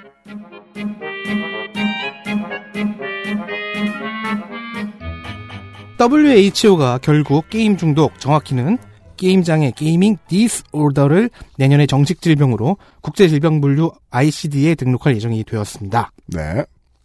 사실 이 결정은 지금도 계속 논란이 되고 있어요. 학계와 뭐 산업계에서도 그렇고요. 게임 중독에 대한 논의는 그래서 쉽게 정리하기가 굉장히 어려운 이슈입니다. 90년대 미국에서 벌어졌던 폭력성 논쟁과 연결 지을 것인가 말 것인가부터 시작해서 게이머가 게임으로 단련한 사고방식이 실제 문제 해결에 도움이 된다는 이론도 봐야 될 것이고 한편 아시아 지역 청소년들을 중심으로 매우 높게 나타나는 과몰입 현상도 무시할 수는 없고 게임이 다른 장르에 비해 신경계를 좀 더 확연히 많이 자극하는 특징이 있다는 등 상반된 주제들이 다 이리저리 얽혀 있습니다. 네. 이경영 문학인에게 물으면 일단 말이 잠깐 없어지고 한참 후에 굉장히 어려운 문제입니다. 라고 말하겠죠. 왜냐하면 문학인은 공부노동자니까 그렇고 그다음에 네. 그 말이 끝난 뒤에 또 다른 말 많이 할 겁니다. 네. 그런 다음에 이제 자기 어렸을 때 했던 재밌게 했던 게임 얘기하고 막 그럴 거예요. 나는 그 게임 했는데 범죄 안 저질렀다 이러면서. 들어주면 계속 할 겁니다. 네. 그 WHO가 정의하는 게임 장애의 증상에는요. 게임 플레이 시간 조절 불가, 나네. 게임과 여타 활동의 우선순위 지정 장애, 이건 나야. 전에요. 네. 게임으로 인한 부정적인 결과 무시, 이건 전에 우리 모두예요. 네. 이런 것들이 이걸로 있습니다. 우리가 지금 병 걸렸다고 한다는 거야? 네. 근데 이것들이 다 나타나야 된다는 의미인 것 같아요. 다 나타나잖아. 예, 여튼. 어쨌든 이 항목이 포함되는 20년 만에 개정판 ICD-11은 내년 5월 총회에서 발표되고 네. 2022년 1월부터 효력이 발생하고 국내에서는 통계청 정책에 의거해, 의거해 2025년부터 적용될 예정입니다. 음흠. 윤종필 의원은 이를 개탄했습니다. 네. 통계청 자료에 의하면 학생 상당수가 게임 중독이래요. 음. 게임 중독은 마약 중독만큼이나 중독성이 강하다는 말로 간단히 정리했습니다. 음. 대단한 학자인가 봅니다. 그러니까 둘 다 해본 겁니다. 그러고는 2025년까지 이분 돌아가신 거 아니야? 그러니까 2025 2025년까지 기다리면 더 많은 청소년들이 중독자가 될 것이라고 걱정하면서 보건복지부의 빠른 대책을 촉구했습니다. 무슨 무슨 소리야? 2000년대 이후 청소년이 얼마나 조금인데. 예, 그쵸. 걱정 안 했지. 아, 이, 이 디스토피아는 기대되네요. 일단은 이제 좀 빠지는 힘을 부여잡고 하나하나 보면요. 일단 게임 장애와 한국에서 말하는 한국의 많은 사람들이 얘기하는 그 게임 장애의 개념과 음. WHO가 등재한다는 게임 중독의 개념은 좀 다릅니다. 음. WHO 역시 또 게임 장애 진단을 받는 숫자는 아마 전체 게이머의 3%를 넘지 않을 것으로 예상하고 있습니다. 네. 영국 심리학계 존 하비 박사 역시 방에서 몇 시간씩 게임을 하는 아이들이 모두 중독자는 아니라는 점을 이해해야, 이해해야 한다고 짚었습니다. 음. 그렇다면은 이미 생산된 통계청 통계가 이를 충분히 감안한 통계인지 그럴 리가 없죠. 음. 윤종필 의원은 이런 사실을 이해하고 있는지 우리는 질문할 수밖에 없죠. 음. 하지만 11일 보건복지부를 향한 윤종필 의원의 이 질의는 프리퀄 일부 전편에 불과했습니다. 음. 후편은 여성가족위 편에서 계속됩니다. To be 알겠습니다. continued. 알겠습니다. 장애에 대한 사실상 WHO가 확진을 해준 셈인데요. 네. 이 확진을 보고 드는 생각은 정말 많습니다. 이 확진 당한 입장에서는 억울하잖아요. 그죠. 낙인 찍힌 기분이 드니까 음. 또 누굴 낙인 찍지 이렇게 생각이 들면 제 주변에 저랑 이제 비슷한 나이들 중에 어, 주식 투자 장애 네. 그건 두 가지 의미를 가지고 있습니다. 주식만 계속 쳐다보고 주식 투자를 못해. 아, 그쵸. 그런 경우도 두 있고. 가지 모두에. 네. 네. 그렇다면 이제 토마토 TV 같은 게 유해 매체가 되겠죠. 네, 네. 네. 여튼 한국당과 어떤 어떤 의원들은 급합니다. 괜히 이것 때문에 마음이. 2025년까지 못 기다립니다. 네. 왜냐면 2022년이 콩콩년이니까요. 그 참 그게 그렇죠. 그 대전에서는 콩콩제를 개최할 거예요. 네. 네. 2월 22일 날. 2022년 2월 22일. 네. 오후 2시. 그럼요. 아, 22시. 22시. 네. 22분. 그렇죠. 22초. 22초. 좋습니다. 좋습니다. 그, 보건복지위의 엘리트 플레이어 선정하겠습니다. 엘리트 플레이어.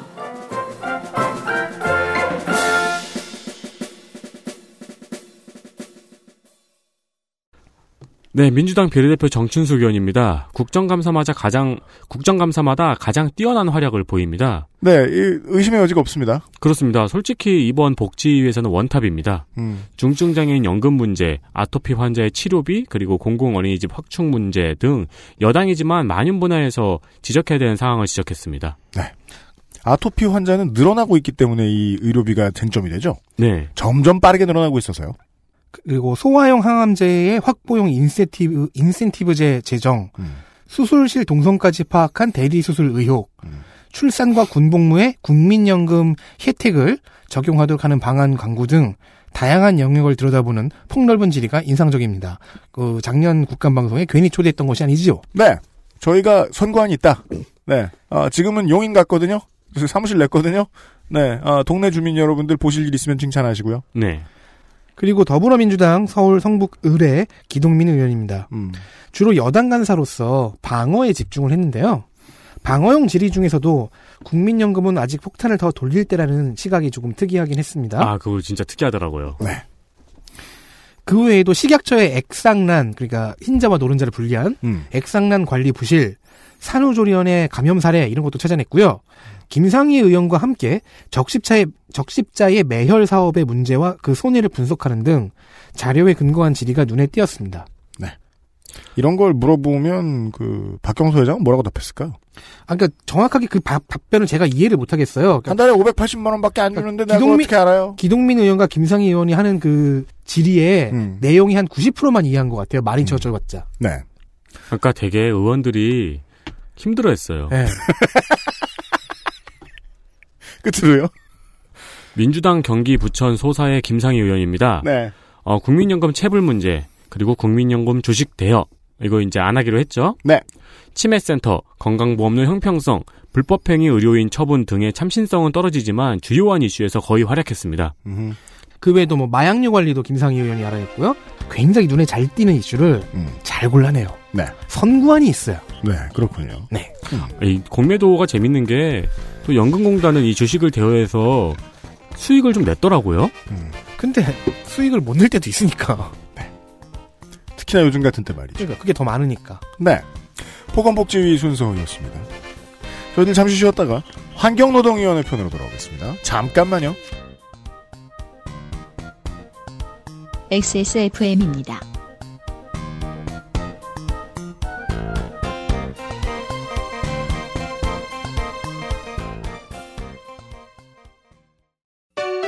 제주의 신선함에 달콤함을 더하다. 과일 그 이상의 맛.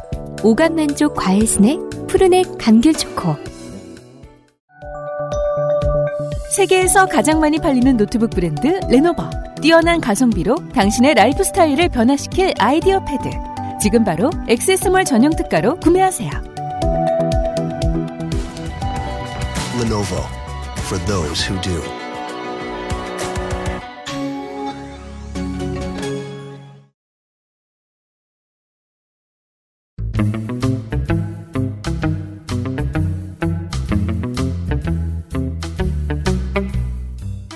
그것은 알기 싫다 특별 기획. 2018 국정감사 기록실. 환경노동위원회.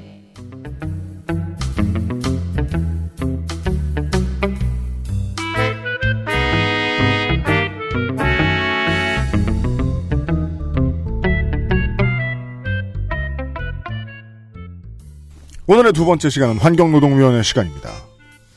원래는 덕질 간사 읽히려고 했는데 제가 그 원고 쓰다가 헷갈렸어요. 그래서 위원장이 소개해드리겠습니다. 네, 이름처럼 환경부, 노동부를 소관하는 환노위. 물론 우리는 기상청 감시가 어떻게 되는지 더 궁금하긴 합니다. 네.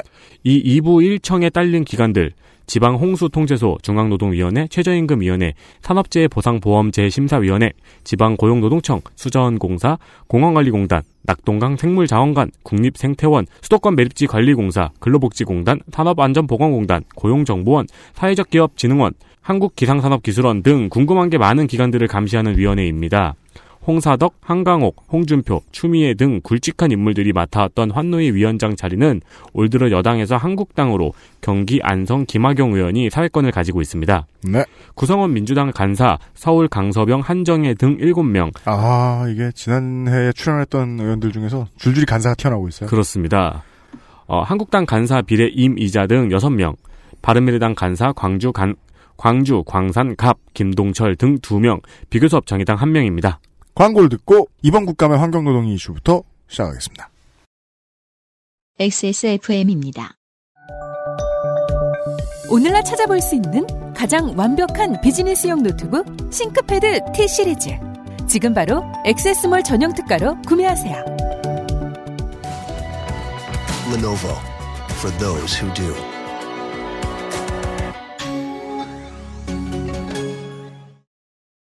빠라바바바바 고!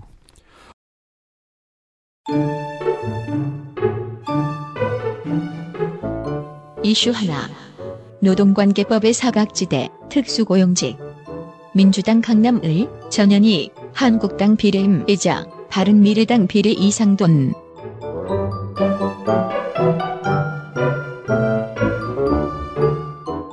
우리 방송에서 종종 했던 이야기입니다. 특수고용직 용역. 도급 위탁계약직이죠. 그렇습니다. 어, 요구르트 학습지 교사 보조 야쿠르트. 야 야쿠르트 학습지 교사 보조 출연 연기자 캐디 택배 배송 기사 등이 있습니다. 어, 영업 사원도 여기에 포함이 됩니다. 맞습니다. 뭐 핸드폰이라든가 정수기라든가. 그렇습니다. 예. 용역 도급 위탁 계약인데 한 업장에서만 일을 하죠. 그렇죠.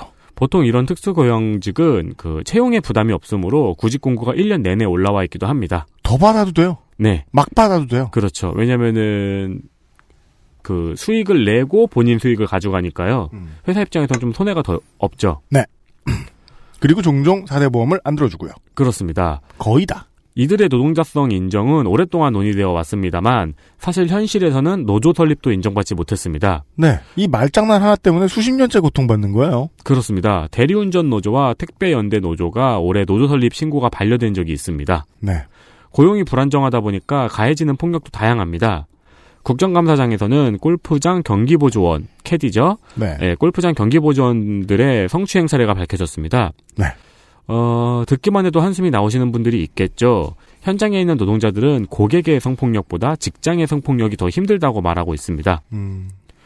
이상돈 의원의 질의 시간에는 전직 지방방송국 앵커가 증인으로 나와서 아나운서 및 앵커들의 실태를 이야기하기도 했습니다. 음. 2년 동안 근무하면서 근로계약서를 안 썼고요. 음. 어, 구두로 해고되거나 프리랜서로 일을 할 때도 방송사의 위신을 이유로 다른 외부 활동을 금지했다고 합니다. 음? 아니 프리랜서인데? 그죠. 하지만 네가 딴 데서 일을 하면은 우리는 너하고 일을 안 할 거야라고 압박을 하는 거죠. 그리고 그 아나운서와 앵커들이요. 네. 보통 지방 방송국이나 케이블 채널들 보면요 매일 나갑니다. 그렇습니다. 매일 출근해. 네. 노동자성이 있다고. 어, 이분은 이런 일을 겪은 뒤에 노동 인권 변호사가 되기 위해서 현재 로스쿨에서 공부 중이라고 합니다. 음, 들어보시죠. 언론은 사회적 약자에게 귀를 기울여야 한다고 믿어왔고 저는 그러한 방송국의 보도 기능을 일정 부분 수행해 왔습니다. 뉴스의 생명은 결국 신뢰성이고 그리고 보도의 핵심은 감시와 고발입니다. 그들 자체가 떳떳하지 않으면 그들이 노동인권을 이야기할 자격이 없다고 생각합니다. 저희 아나운서 아나운서들은 좀 대표적인 직업이에요. 공급량이 많은 것으로. 네. 따라서 정말 천분의 일, 만분의 일쯤 되는 수의 정규직 그 큰 방송사의 직원들을 제외하면 정말 파리 목숨 신세입니다. 예. 그렇죠. 예. 네. 그리고 이 아까 말씀드렸듯이 한 업장에서만 일을 하잖아요. 음. 그리고 출근 횟수라든가 근로 시간이 노동자성에 충분히 부합이 되면은 음. 노동자성이 인정되는 게 맞는 건데 사실 네. 이게 오랫동안 된다 안 된다 된다 안 된다 하면서 계속 미뤄져 왔죠. 네. 어, 앞부분의 노동 이슈들을 전해드리고 뒷부분의 환경 이슈들을 전달을 해드릴 텐데 노동 이슈 관계 관련해서는 특수고용직 문제가 아주 중요한 얘기였습니다. 네. 길어요 좀.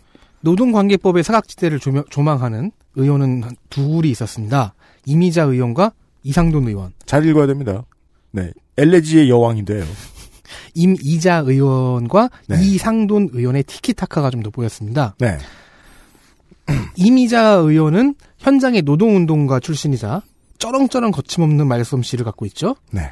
어, 이상돈 의원은 원칙적인 보수주의 법학자 출신이고 느릿느릿 말을 못합니다. 그러니까 이상돈 의원은 그 국회에 들어오기 전에 스타성, 그러니까 유명세에 비해서 말을 못합니다. 네. 그 상반된 잘 모릅니다 사람들이. 대신에 논리는 차곡차곡 쌓아나가죠. 네. 법학자답게. 네. 그래서 그 상반된 캐릭터도 비교가 됐고요. 재밌는 건 이미자 의원은 노동이라는 단어가 들어가는 자리를 모두 근로로 대체하는 경향이 있더라고요. 그래서 언론들이 이걸 다 근로로 쓰고 있어요. 네. 어쨌든 두 의원이 상세하게 조망한 사각지대 직업들을 들여다보겠습니다. 하나, 드라마 보조 출연자. 임이자 의원이 다뤘습니다. 노동성은 인정된 상태지만 고용노동부의 실태 조사는 없습니다. 그래서 임이자 의원은 영화진흥위원회 2013년 실태조사를 토대로 이야기를 해나가야 했습니다. 네. 드라마와 영화의 보조 출연자는 영화도 들어가는 것 같아요. 보통은 드라마만 얘기했지만 프로젝트형 간접 고용 형태입니다. 음. 즉 업체가 중간에 끼어서 하도급을 떼는데 에이전시죠. 주로 용역 업체 혹은 도급 업체가 낍니다. 에이전시라고 이름 붙여놓은 용역업체 혹은 도급업체죠. 때문에 임금이 적습니다. 방송사가 100을 지불하면요. 음. 63%를 받아요. 와 대박. 그나마 기획사가 낀 경우가 조금 낮습니다. 81.3%를 받게 됩니다. 네. 하지만 방송사와 직접 계약하는 보조 출연자, 100을, 100을 그대로 가져간 보조 출연자는 많지 않죠. 음. 도급 계약의 경우에는 불법 파견 여지도 있는데 이게 하필이면 프로젝트형이라서 어, 노동부가 손을 못 대고 있습니다. 간접 음. 고용이니까요. 단기 계약이군요. 임금 지급은 2월, 즉 60일 후에 지급됩니다. 이월은 31일 후여야 되는 거 아니에요? 참. 그런데요. 그리고 31일 내어야지. 네. 네. 그런데요. 일명 표준 계약서를 보면요. 지급기일 연장 찬성 항목도 있습니다. 왜? 그러게요. 왜냐면 그 왜라는 질문을 임 이자 의원도 했- 해요. 네. 어이가 없으니까. 음. 그럼 노동 환경은 좋으냐? 그럴 리가 없지 않습니까? 탈의 공간도 없어서 성희롱, 성폭력에 취약합니다. 그 보조 출연자 자매 자살 사건 같은 걸 언급했죠. 네. 그래서 이재갑 장관은 실태 조사 후 근로 감독을 들어가겠다고 답변을 했습니다. 네. 둘, 캐디 음. 임이자 의원이 다뤘습니다. 네. 골프장이 많잖아요, 한국은. 네, 그래서 3만 명 정도가 있는데요. 어, 특수 형태라서 노동자성이 인정된 경우도 있고 안 된 경우도 있습니다. 이러니까 고용노동부가 근로감독을 하기가 쉽지가 않습니다. 음. 이미자 의원은 당사자들, 캐디 당사자들로부터 수, 수집한 다양한 성희롱 성추행 사례를 숙이었어요. 그걸 화면으로 소개했습니다. 차마 의원 자신의 입으로 읽지 못하겠다고 하네요. 그것도 수위는 개중이 좀 낮은 걸로 가져왔다고 하는데, 어, 오후에 참고인으로 출석한 한원 CC의 김인식 대표에게 사례 하나를 직접 읽게 시키기도 했습니다. 음. 그러면서 이런 식으로 골프장 운영에 지, 지장을 초래한 회원을 징계할 수 있지 않나라고 지적을 했는데요. 김민식 대표는 이제 그런 조치를 시작했다고 답했고 이미자 의원은 국감하니까 라는 식으로 음. 얘기를 했습니다. 참고로 한원 CC에 김 대표가 불려온 이유는 여기가 가장 심한 골프장 중 하나여서라고 합니다. 가장 덜했든지 가장 심하니까 불려왔겠죠. 네. 이재갑 장관은 노동자성을 확대하는 산업안전보건법 개정안을 어, 국회에 제출할 예정이니까 통과를 도와달라고 요청을 했습니다. 음. 네. 셋, 보도 분야. 작가와 아나운서 모두 프리랜서로 분류되고 있어 노동자성이 거의 없습니다. 음. 이상돈 의원이 이걸 다뤘는데요. 아까 말씀드렸죠. 그, 증, 그 증인 참고인으로 한 분을 불렀다고요. 네. 이상돈 의원은 모두 노동, 노동자성을 인정해야 한다고 주장했습니다. 음. 이상돈 의원은 특히 아나운서에 집중을 했죠. 어, 요즘은 KBS와 JTBC를 중심으로 그나마 상황이 좋아진 부분이 있지만 몇몇 채널, 특히 종편과 지방방송사에서는 아직도 전원 프리랜서이고 불공정 대우도 상당하며 저임금에 장시간 노동에 시달리고 있다고 어, 얘기를 했습니다. 제가 이 지방방송국에 그 중력하는 그 사람에게 이것과 관련된 얘기를 물어보았더니, 어, 회사 중역에서 나올 수 있는 뻔한 소리가 나오더라고요. 그 프리랜서 아나운서들도 우리 회사에 있고 싶어 하지 않는다. 음. 시험 봐서 다른 데 가고 싶어 하지. 네. 근데, 다른 질문, 다른 답변입니다, 그건. 그렇죠. 아니, 있고 싶은 회사를 못 만들어줬으니까 딴 데 가고 싶어 하는 건 아닐까라는 생각은 왜 안 해요? 일정 기간을 한 업장에 정기적으로 출근을 하고 정기적인 근무 시간이 있다면은 이건 근로자성을 인정을 해야 되는데 그거를 인정을 안 해주니까 이렇게 전원 프리랜서가 되잖아요. 이 방송 노동자들이 어떤 일들이 생기냐면은 큰 곳도 마찬가지인 게 소수는 정규직이에요. 네. 근데 회사 입장에서는 어차피 싸게 쓸 수 있는 인력이잖아. 구색을 갖추느라 정규직 들여놓은 거 아니야? 네. 그래서 그들에게 뻥을 뽑아요. 네. 경무에 시달립니다. 그죠. 그래서 정규직인 사람들도 정규직에 있고 싶지 않아 하는 회사들도 있어요. 네. 들어서 못해 먹겠네 진짜 여기 저 여기 경력 가지고 다른 데 프리랜서 일해야지 이런 식으로 하면서 그렇죠. 이거 어떻게 하니까 가능합니까?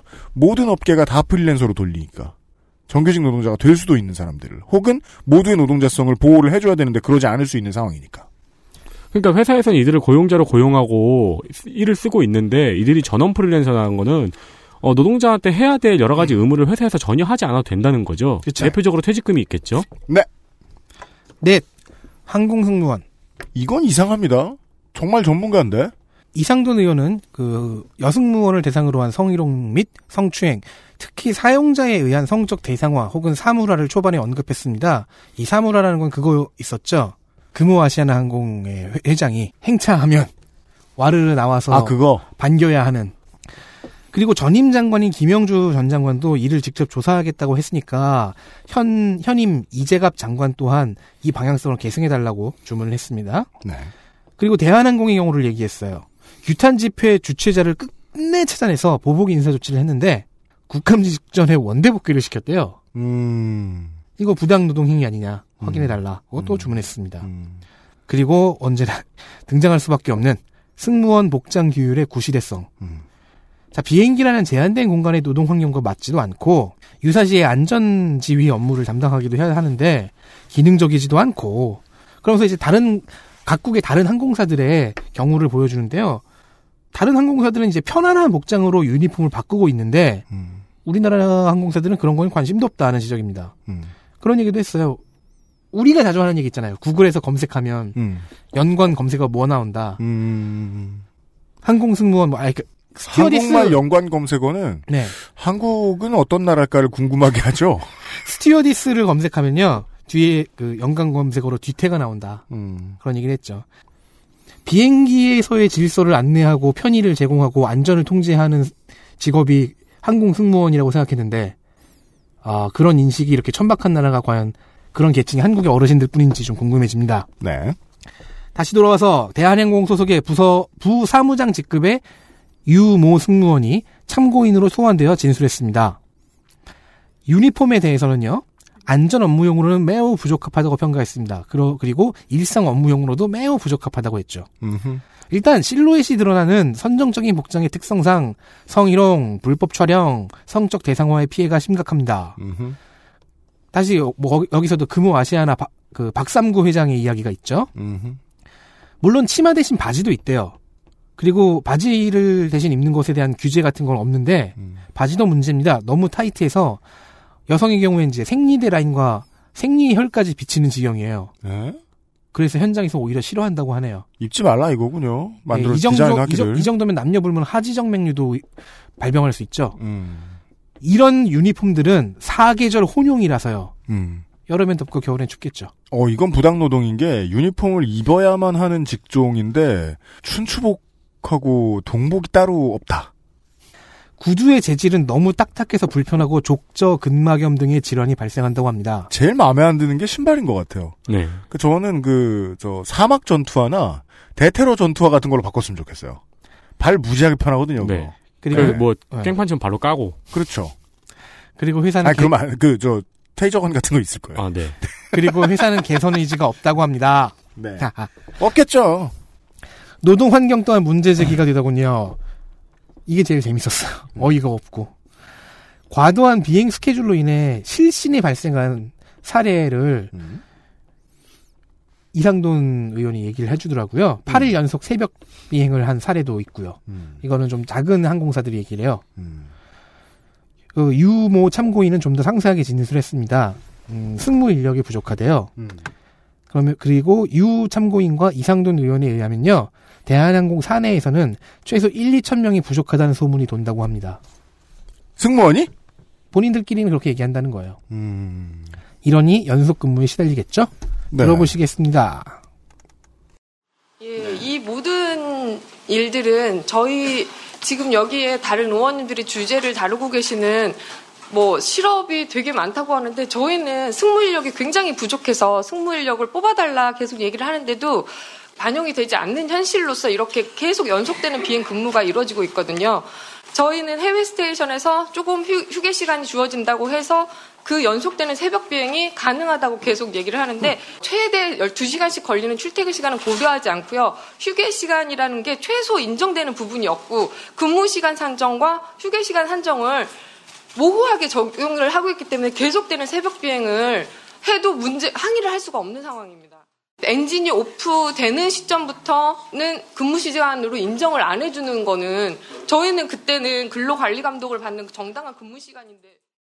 그 종합해 보면 출퇴근 시간, 공항이나 숙소로의 이동 시간, 탈의 시간 같은 것들이 근무 시간으로 인정이 안 되니까 휴게 시간은 계속 짧아지고. 고전적인 사주 혹은 이제 회사 중역들 중에 이런 마인드를 가지고 있는 그냥 보통 화이트 칼라라고 생각을 하면 사무실에 앉아 있는 시간만 노동 시간으로 쳐주고자 하는 사람들이 있죠. 아주 고전적인 느낌의 그걸 얘기하기 시작하면 항공사는 정말 고약하군요. 네. 엔진이 오프되면 그때부터는 업무 시간이 아니다. 그러니까 저는 아니 이역만리에 떨어졌는데 엔진이 오프되면 그때부터 노냐? 저는 당연히 그 이 승무원 여러분들은 공항에 들어가는 순간부터 출근 시간인 줄 알았어요. 그게 당연해야 되는 거 아닌가요?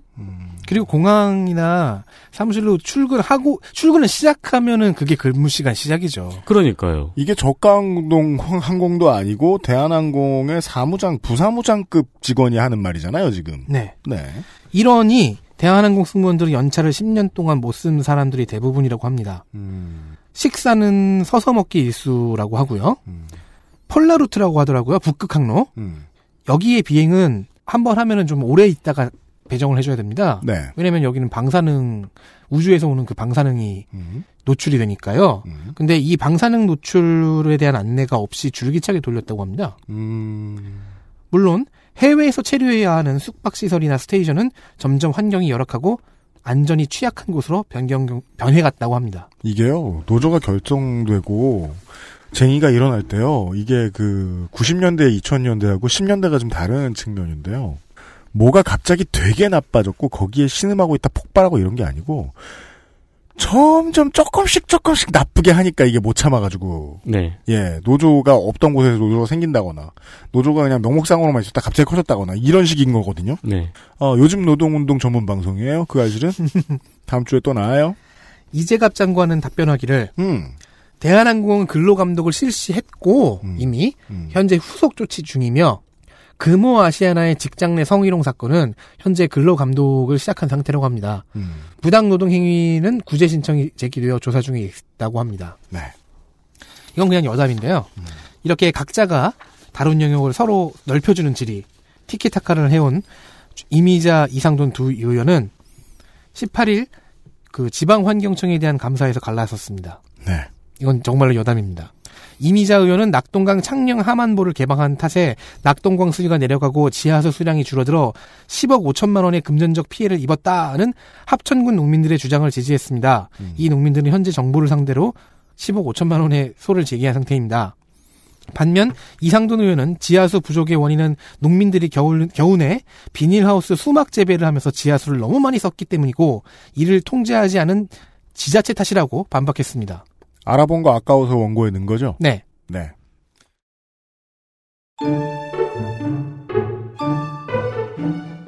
이슈 둘. 산재 브로커 정말 있다. 민주당 강서병, 한정혜, 강남을, 전현희.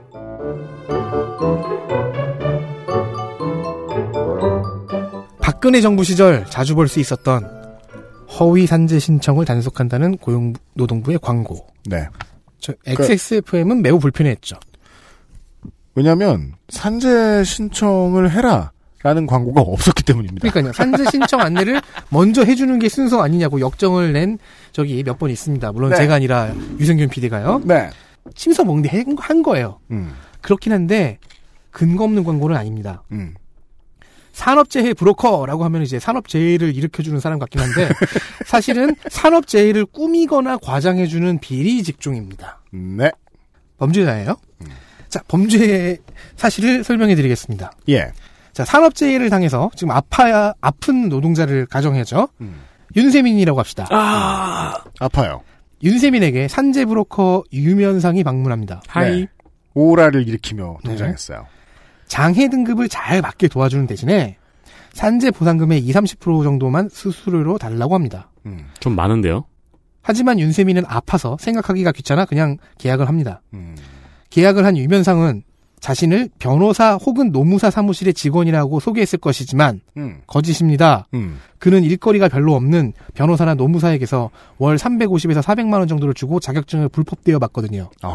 많이 주네요? 네. 노무사 김상조가 자격증을 빌려줬습니다. 야, 이제는 우리 회사 일 안 하는데 왜 그래? 어, 그래요? 네. 딴 사람으로 할까요? 해요, 맘대로 해. 노무사 사무엘 성이 자격증을 빌려줬습니다. 네. 그분은 요즘 외국을 다니. 여튼 그러니까 일이 없어서 외국을 나가는 김에 네. 자격증을 빌려준 거죠. 음. 자격증이 있으니까 절차를 밟을 때 겉으로는 합법적으로 보입니다. 음. 하지만 산재 브로커 유면상의 진짜 업무는 지금부터 저지르는 불법 행위에 있습니다. 유면상과 그 친구들은 사람들을 만나러 다닙니다. 음. 핵심 아이템인 거짓 진단서를 만들기 위해서죠. 어. 산재 장해 등급을 매기는 지정 병원이 있을 거 아닙니까? 음. 그 원무과장 서상준과 음. 의사 안승준을 만나서 음. 돈을 줍니다. 서상준 과장과 닥터 안승준은 기꺼이 돈을 받고 가짜 진단서를 넘겨줍니다. 공단 설립한 병원인 보드카레인 병원에서. 네. 네. 근로복지공단은 지정병원에서 장애 등급을 제대로 매겼는지 심사를 해요. 음.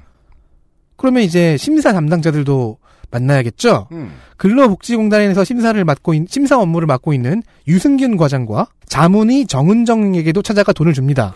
돈을 엄청, 엄청 많이 드네요. 그러니까 일이 20, 30%를 많네요. 받아가는 거죠. 음. 자, 이렇게 진단서의 거짓을 판별할 행정관료와 의사도 포섭되어 작업이 완료됩니다. 윤세민은 본래는 한 11급 정도가 나와야 됐지만 유면상의 노력 덕분에 9급을 받았습니다. 윤세민은 유면상에게 수수료를 지불했고 유면상은 순이에게 매우 행복했습니다. 몇 개월 뒤 홍성갑 검사가 등장해 왜 자기는 검사야? 야, 이 지- 세상에서 제일 약오르네. 이 건을 수사해서 초딩이야. 공단의 유승균 과장, 병원의 서상준 과장, 닥터 안승준, 닥터 정은정, 노무사 사무엘성, 브로커 유면상, 의뢰인 윤세민을 전부 잡아갔습니다. 난 아파 죽겠는데? 그니까. 이쯤이면 다 나왔을 거예요. 조선일보의 보도에 따르면요. 서울 지- 중앙지검 강력부가 작년 6월에 기소한 산재 조작 피의자들만 총 39명이고 그중 16명이 구속됐습니다. 규모를 보아하니 이제 시작되는 단계의 비즈니스 같네요. 그렇죠. 네. 그럼 한 가지를 알 수 있죠. 이게 작년 6월이에요. 음. 박근혜 정부 시절에는 이걸 그냥 소문으로만 알고 있으면서도 가짜 산재를 하지 말라 뭐 그런 광고를 냈다는 얘기죠. 잡지 않았다. 혹은 뭐 실태 조사나 뭐 수사 같은 것도 잘 하지, 하지 않았다. 음. 자, 전현희 의원실에 따르면요. 지난 3년 동안 근로복지공단 직원 중에서 브로커에게 금품을 받은 혐의로 파면, 해임당한 직원의 수는 12명입니다. 즉, 유승균 12. 음. 작년에만 8명이고요. 어, 그 외에도 정직 1개월의 처벌을 받은 직원이 하나가 더 있어요. 이 직원은 10명 이상의 산재 사건의 민원 진행 상황이나 처리 결과 같은 정보를 브로커에게 제공했습니다. 이 운 좋은 버전의 유승균은 왜 정직을 받았냐? 예전에 노동부 장관 표창을 받은 적이 있어서 그게 참작된 거랍니다. 아, 공무직이나 그 공사에 있는 사람들은 상 주면 꼬박꼬박 받아야 됩니다. 그리고 이 13명 외에 들키지 않은 건수를 의심하는 것은 타당한 의심이지요. 음. 그리고 이런 범죄를 수사하기 제일 편한 지점이 이 내부 직원들부터 시작하는 겁니다. 따라서 공단 내부 감사의 필요성이 커집니다. 네. 그러니까 허위 산재 신청을 단속한다라는 공, 그, 단속한다라는 광고만 했었잖아요. 지난 정권에서. 네. 네. 이게 나쁘다라고 규정하고 이래서는 안 된다라고 말하고 싶으면 그 다음 정부는 이런 사람들을 많이 잡아들여야죠. 그렇죠. 네. 그 맥락입니다. 즉 공단 내부를 봐서 유승균이 있고 그 사람의 친구인 유면상이 브로커다라는 걸로 이제 갈 수 있는데 음. 다른 방법도 있긴 합니다. 자 근로복지공단이 직원에서 브로커로 이어지는 단서를 잡아낸다면 잡아낼 수 있다면 잡아내야 한다면 고용노동부는 브로커에서 노무사로 이어지는 시를 잡아낼 수 있습니다. 한정혜 의원이 이 점을 지적했지요. 그래서 이재갑 장관은 근로복지공단과의 협의를 통해 연루된 노무법인이나 노무사의 정보를 즉시 공유하는 체계를 구성하기로 약속했습니다. 네. 그리고 현재 지방관서에서 공인 노무사의 관리 감독을 매년 한다고 해요. 음. 이 자체도 좀 더 강화하겠다고 답변했습니다. 알겠습니다. 음. 꼼짝 마라 유면상. 이런 일이 있었군요.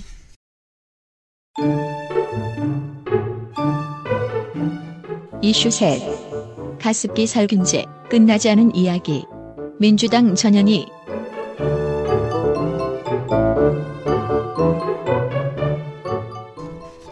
아, 예, 그래요. 가습기 살균제 얘기해야죠. 네, 가습기 살균제 아직 끝났을 리가 없죠. 음. 민주당 전현희 의원입니다. 가습기 살균제 피해 구제가 제대로 이루어지지 않고 있다는 점을 지적했는데요. 네. 정부가 가해기업으로부터 걷어서 조성한 1250억 원의 특별 구제 개정 기급이 현재까지 8.4%만 지급된 점을 지적했습니다. 음. 그 기금이 모아지는 데 시간이 오래 걸리는 건 이해가 되는데 지급이 늦어지는 이유는 모르겠네요. 네, 기금이 모아지는 데 시간이 오래 안 걸렸어요. 네. 이 기금은 그러니까 피해자에게 보상한 기금이 아니고 일단 먼저 피해자에게 먼저 지급이 음. 맞아요. 되는 예, 네. 그런 기금이었습니다. 그러면서 현재 그 피해자 등급을 1, 2등급 그리고 3, 4등급으로 나눠 나눠져 있는 판정 기준을 다시 잡고 구제기금 지급을 전향적으로 바꿔야 된다고 했습니다. 피해자가 스스로 인과관계를 증명할 수 있게 하지 말고 전수 역학조사를 실시하라고 요구했습니다. 음. 어, 이에 환경부는 종합감사에서 피해자로 인정받지 못한 경우에도 신청을 통한 건강 모니터링 역학조사를 광범위하게 실시하겠다고 밝혔고 특별 구제개정 지원금도 문턱을 낮추겠다고 밝혔습니다. 네. 예, 그러니까 이제 전현희 의원의 감사에서 지적에 이 종합감사에서 그 답변을 내놓은 겁니다. 음. 또한 같은 자리에서 SK케미칼과 애경의 태도도 지적받았습니다. 이 두 회사도 역시 가습기 살균제를 만들었습니다. 가습기 메이트라고. 음. SK는 세계 최초로 만들었어요. 네. 발명자. 저도 이거 써봤어요. 어, 네. 음. 괜찮으세요? 아, 한 번밖에 안 써. 그리고 또, 그, 저같이, 호- 그, 저 같은, 저, 호래비는 게을러가지고, 사놓고 안 써요. 맞습니다. 네. 네, 피규어를 산 것과 비슷하죠. 잘 서 있잖아! 네. 왜 그래? 이명박 닮았다는 의견이 있습니다. 고로상 죄송합니다. 그럼 경북 말투로 배가 고프다, 이렇게 얘기해야겠네요. 네. 이를 사용한 피해자도 발생했습니다. SK케미칼과 애경의 가습기 살균제도요. 음. 근데 이 두 회사의 살균제는 동물 실험에서 폐질환과의 인과관계가 드러나지 않았기 때문에 아직까지 책임을 지지 않고 있습니다. 네. 국정감사장에서 전현희 의원은 이 사태를 처음으로 발견하고 의사들에게 알린 서울 아산병원의 홍수정 교수를 참고인으로 불렀습니다. 그리고 SK케미칼과 애경의 가습기 살균제도 의학적 개연성이 있다는 점을 밝혔습니다. 네. 환경부에서는 두 기업 제품에 대해서도 피해를 인정하고 있다고 답변했습니다. 네. 전현희 의원은 지금은 저 환경 이슈를 알려드리고 있는데요. 어, 환노위에서 할 수 있는 이야기 정도를 한 거라고 보고요. 예. 네.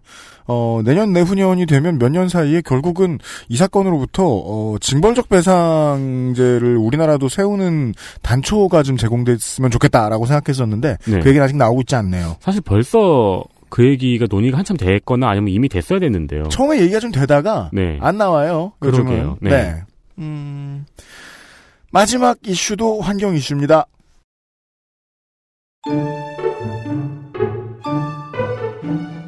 이슈 넷. 친환경 마크 회수. 그 이후 민주당 한정혜.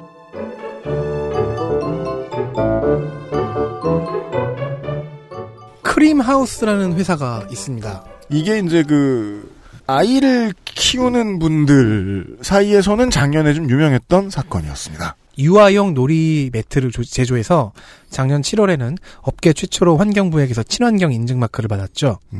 이 친환경 마크 획득 덕에 매출도 상승했습니다. 네. 좀 아주 묘한 얘기입니다. 그런데 11월 제조사에서 사용금지 물질이 검출되어 친환경 마크를 회수당했습니다. 검출된 물질은 디메틸 아세트 아미드라는 산업 세척제에서 많이 쓰이는 물질, 즉 원료가 아니었습니다. 원료는 아니란 얘기입니다. 환경부 청문위원회는 농도가 높아서 관리 부실에 의한 원료 혼입으로 간주했습니다. 업체는 그 검출 방식도 잘못된 부분이 있고 농도는 높, 높되 검출량 검출된 양은 미량이라고 항의했습니다. 그리고 친환경 마크는 회수당했죠. 그후 매출은 150억 원이 빠져나갔습니다. 지금도 크림하우스를 검색하면 업체를 성토하는 기사만 나오고 있습니다. 복붙했으니까요. 주로 사건이 어느 정도 정리된 금년 1월에 쓰여진 기사들입니다. 묘합니다. 어, 부모님들의 심정도 당연히 이해가 가고, 친환경 마크를 달고 있다고 해서 샀다면 친환경 마크가 없어지면 사고 싶지 않은 기분이 드는 것도 당연한데 언론이 악마를 취, 악마 취급을 했다는 건 좀 이상하다는 겁니다. 왜냐하면 친환경 마크가 없다는 것이 유해하다인 것처럼 얘기했거든요. 한정애 의원실은 이 사건을 들여다보고 몇 가지 문제를 발견해냈습니다. XSFM 후드티도 환경 마크, 친환경 마크 없습니다. 하지만 유해하지 않아요. 네. 일단 검출된 디메틸 아세트 아미드의 농도는 높지만 양은 적다고 한 업체의 말 자체는 맞은 것으로 보입니다. 그래서 친환경 마크는 없어졌지만 인체에 유해한 제품이 된 것은 아니다라는 것이 업체의 주장이고요. 한정희 의원실도, 의원실도 이렇게 판단한 것 같습니다. 그런데요, 그 환경부 관계자가 당시에 판매된 제품을 모두 환수해야 한다는 등 유해 제품이 된 것처럼 묘사했고 결국 매출이 박살났죠. 여기서 논리 오류가 나오죠. 업체는 당시 교환이나 리콜을 거부했는데 아마 그렇게 하면 당장 도산할지도 모른다는 판단이었던 것 같습니다. 사실 친환경 마크 인증 기준도 물음표가 하나가 뜹니다. 국립환경과학원이 참고한 기준은 북유럽의 에코라벨 제도, 특히 노르딕 기준, 노르딕이라고 하는 노르웨이 기준이었는데 이보다 10배 더 엄격한 수치를 기준으로 정했어요? 그럼 왜 10배로 정했느냐? 근거가 없습니다. 따라서 노르웨이의 기준에 맞아도 우리나라에서는 친환경 마크를 못 받을 수도 있다는 겁니다. 현재 국정감사 관련 기사 중에서요. 이 이야기를 따로 다룬 기사가 하나도 없습니다. 관심이 없어요. 기사의 일부로서 다룬 경우만 하나 발견했고요. 제가 그래서 궁금해서 덕질 간사가 또 빼먹었을 것이다. 그럴 리가 없다. 생각했는데 덕질 간사가 맞는 것 같더라고요. 사실 업체와 한정의 의원실을 믿지 못한다 하더라도, 그러니까 이들이 다 틀렸다 하더라도, 음. 이 자체는 나름 설득력이 있는 합리적인 문제 제기거든요. 음. 근데 놀라울 정도로 아무도 관심을 갖지 않고 있습니다. 그러게 말입니다. 세상을 선악으로 나누는 것은 매우 편하죠. 그런 세계관은 잘 팔리기도 합니다. 어, 교훈 시간이에요? 네. 친환경 마크를 회수당했다는 낙인 때문에 이미 악당이 되어버린 업체에 대해서는 다시 생각해볼 여지 따위는 없죠. 팔리지 않을 테니까요. 친환경이 아닌 이 곧 유해한이 되는 단순한 세계관이 잘 팔리는데 그게 아니라 좀 더 복잡한 것 같아요라고 말하는 세계관은 독자가 이해하지 못하는 걸까요? 혹은 이해하지 못한다고 생각하는 걸까요? 안 팔린다고 생각하겠죠. 네. 기자가. 이해하지 못한다고 생각한다면 그들은 독자를 무시하는 것이기도 합니다. 그렇습니다. 그렇게 크림하우스의 방면, 항변은 보도나 추가 취, 취재나 검증이 모자란 채로 그대로 묻히고 있습니다. 이거 우지파동과 비슷한 거군요. 네. 이게 앞뒤에 좀 서로 그 오늘 환경 이슈 두 가지가 앞뒤가 서로 다른 이야기인 것 같지만 사실은 같은 얘기인 게요. 정말 잘못한 게 분명한 업체에 확고한 벌도 못 주고요. 잘못한 건지 알 수도 없는 업체에 벌은 잘 줍니다.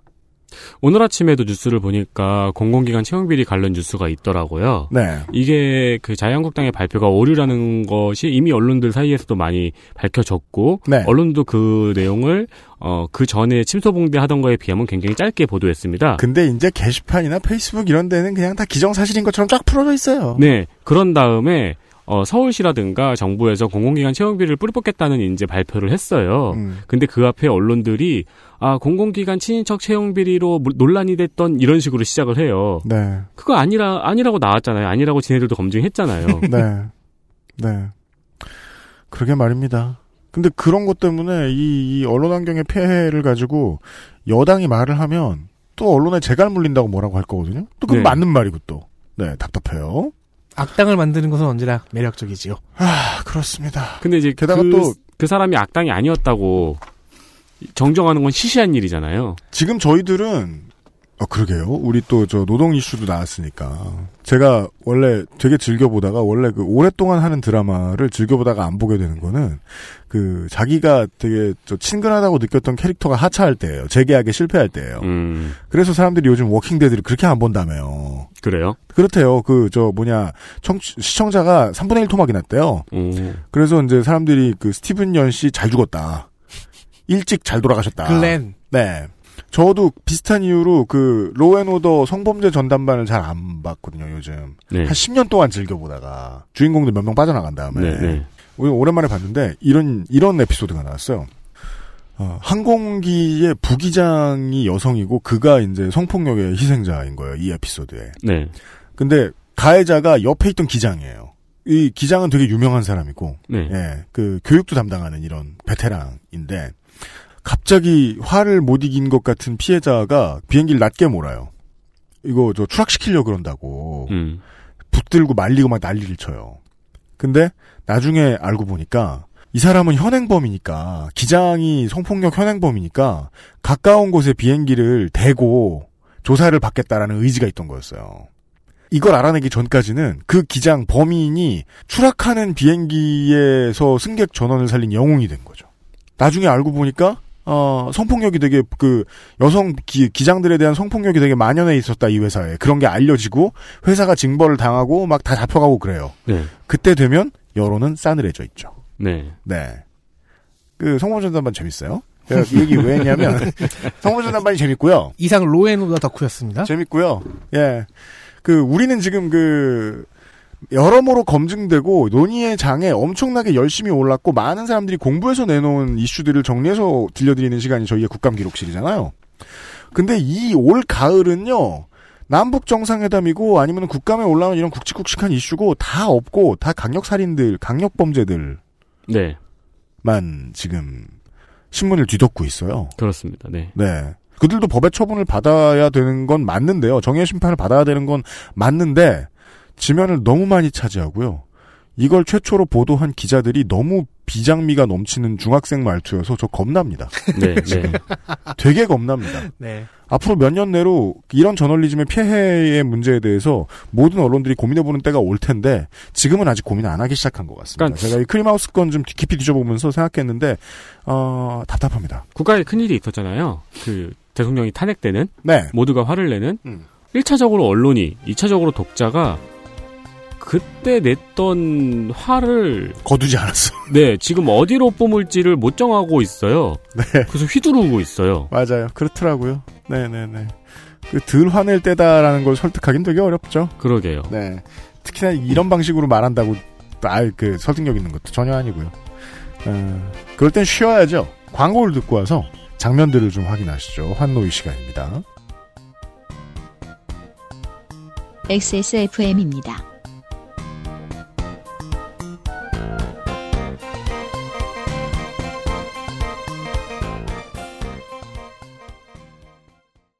너 피부 너무 푸석하다. 과일 좀 챙겨 먹어. 밥도 귀찮은데 과일을 언제 씻고 언제 깎아 먹어. 푸르넥 알아? 푸르넥? 원적외선으로 건조시킨 과일 스낵. 한 번 손대면 끊기 힘들걸? 그렇게 맛있어? 동결건조다 말린 과일이다. 다 한 번씩 먹어봤지만 내가 생각했던 그런 맛은 완전 아니었거든.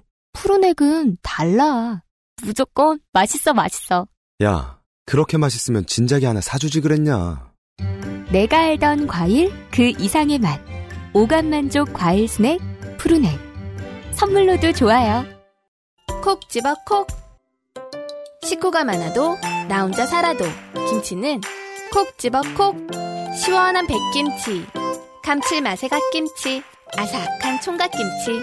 무게도 포장도 원하는 만큼 다양해요. 그러니까 김치가 생각날 땐 콕 집어 콕.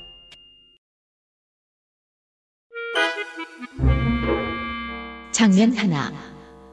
당당하다 말할 여건이 아니다. 바른미래당 이상돈, 민주당 서른.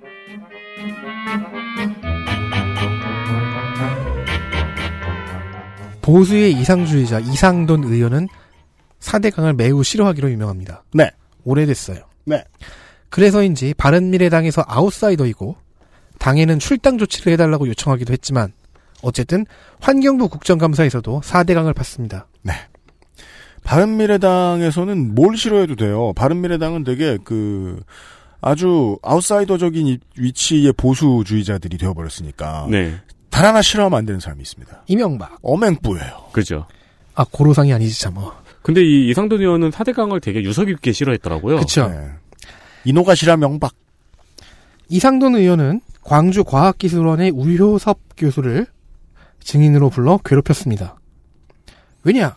이상돈 의원에 의하면 우효섭 교수의 학문적 의견은 자주 바뀌었거든요. 어, 4대강 사업 전에는 하천의 자연성 회복을 중시했고요. 4대강 사업 진행 당시에는 사업을 옹호했고요. 최근에는 다시 반대로 돌아섰습니다. 우리의 그 또 삶의 중요한 자문이 있죠. 거절하기엔 너무 큰 돈이었다. 어, 참고로 우효섭 교수는요, 4대강 사업 이후 국민훈장 동백장을 받았고요. 정부 출연 연구원의 수장도 맡았다가 대학으로 돌아간 후엔 100억 원대 연구 사업을 따내기도 했습니다. 거절하기엔 100억 원대 연구 사업은 뭘까요? 궁금하네요. 100억 원을 얼마 만에 쓸 수 있나? 100억 원을 연구하는 거 아닐까요? 연구해보자. 세보고 막 이상- 10원짜리로 네. 환전도 해보고 이상돈 의원의 공격에 그 답한 안에서 수영도 해보고. 네. 이 사람들이 이상돈 의원의 공격에 답한 문장 중에 이런 표현이 눈에 띕니다. 보여주신 자료 가지고 앞뒤를 비교하면 의원님 말씀에 특별하게 제가 답하긴 어려운 입장입니다만 주로 모호한 표현을 쓰면서 애매하게 대답을 하며 슬쩍슬쩍 도망갑니다. 근데 저는 이거 보고 감탄했어요. 야 학자가 지금 네가 자료로 나를 이렇게 몰면 내가 무슨 말을 하니라는 말을 저렇게 점잖게 하는구나. 아, 그니까, 짧게 주, 어, 짱짱맨, 이- 이러면 될걸 가지고, 길게 얘기한다. 네. 이상돈 의원과 우효섭 교수의 문답을 지켜보던 민주당 설훈 의원. 어, 본인이 보는 증인은 아니지만 다시 우효섭 교수를 증언대에 세웁니다. 그리고 4대강에 대한 입장 변화에 대해 더 직설적으로 물어봤습니다. 왜 이렇게 입장이 자꾸 변했어요? 우효섭 교수는 다시 감사 결과에 근거한다면 그때 간혹 기술적인 사항에 대해 꼭 그런 건 아닙니다만 등등의 표현을 쓰면서 도망가려 애썼습니다. 뭐 이게 사실 증인 스탠다드입니다. 결국 설훈 의원은 지금 국민에게는 어떤 입장이냐, 죄송하냐, 당당하냐는 직설적이고 유치한 질문을 던졌습니다. 하도 답이 안 나오니까 그러죠. 그때 진실이 나왔습니다. 음. 당당하다고 말할 여건이나 여지는 아닌 것 같다. 이것도 되게 사실 매력 있는 것 같아요, 네, 이것도 말. 사실 그러니까 뭐냐면은 지금 내가 당당하다고 말할 만한 상황이 아니잖아 라는 말을 학, 되게 학술적으로 하더라고요. 지금 이 환경을 구성하고 있는 여건이나 여지가 당당하다는 말을 할 수 없게 만들고 있다.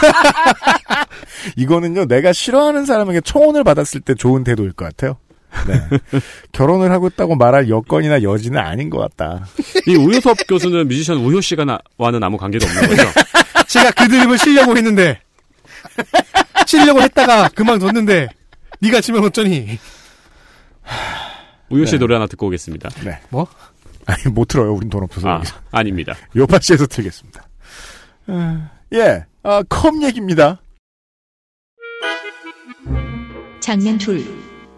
유리컵과 종이컵. 한국당 충북 청주 상당 정우택. 평화당 전남 여수 이용주.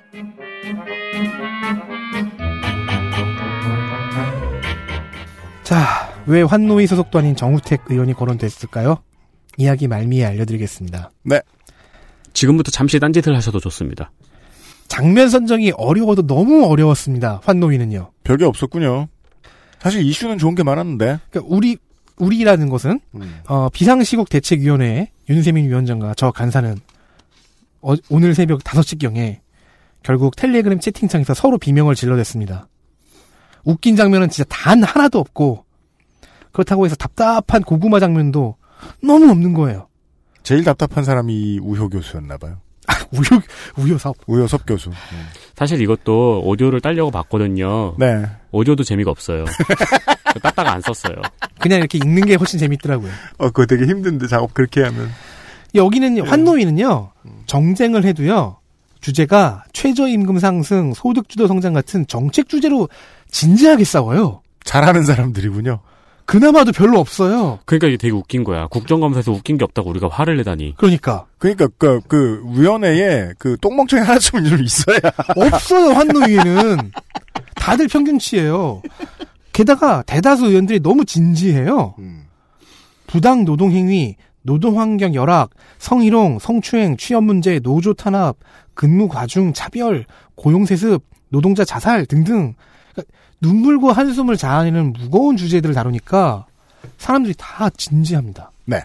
그래서 저희 위원회는 절망합니다. 저희 둘은 절망했습니다. 그러다 보니까 절망적이었던 사람이 하나 더 눈에 띄더군요. 환경부 국정감사에는요, 김은경 장관이 나오지 않고 박천, 박천규 차관이 대신 출석해서 진땀을 뺐습니다. 왜냐? 후임 장관으로 지명된 조명래 장관 후보에 대한 인사청문 보고서가 파행까지 치라, 치달았던 1박 2일 청문회 끝에 결국 채택되지 않았기 때문이고요. 그게 2, 3일 전의 이 얘기입니다. 즉 퇴임에 실패한 거죠. 김은경 장관은. 그래서인지 건강 문제를 대고 불출석했습니다. 말년 모드죠. 네. 이쯤에서 저는 브레인스토밍, 뭐 일촌 파도타기 비슷한 것들을 시작하기 하기 시작했습니다. 넋이 나간 상태로요. 김은경 장관은 청문회가 되게 smooth하게 진행되었고 당시 이미자 의원은 청문회 보고서가 채택될 것 같다 미리 축하한다는 말을 하기도 했어요. 당시 인사청문회 오전 시간에 머그컵으로 물을 마시는 모습이 찍혀서 환경을 생각하는 환경부 장관이라는 문장도 만들어졌지요. 네. 아, 이제 너무 나오는 게 없으니까 김은경 장관 취임할 때 얘기를 하는 거예요? 네. 네. 그렇게 넘어왔어요. 음. 그런데 오후 청문회에는 당시 김은경 장관 후보가 장관 지명자가 종이컵을 들고 들어온 거예요. 음. 그래서 한국당 신보라 의원이 좀 의아해서 아니 오전에 그거는 의도적인 퍼포먼스였냐? 네. 라고 묻자 김은경 당시 장관 지명자는 알고 보니까 국회 규정상 머그컵을 들고 들어올 수가 없는 거였다. 음. 그래서 이렇게 왔다 한 겁니다. 왜 규정상 머그컵이 금지일까요? 지금은 산자중기위에 있는 음모 정우택 의원 때문입니다. 정우택 의원의 음모가 도사리고 있군요. 아, 왜 음모 정호택 의원이에요? 아유, 그건 검색해요. 그래요? 그, 뭐, 그런 말을 우리 입으로 하게. 그, 음. 입에 음모가 달린 것 같네. 그런 말을 하자니. 자, 때는 1996년 음. 9월. 정우택 의원은 자민련 초선 의원이었고 네. 새정치국민회의에 방용석 의원과 말싸움을 하고 있었습니다.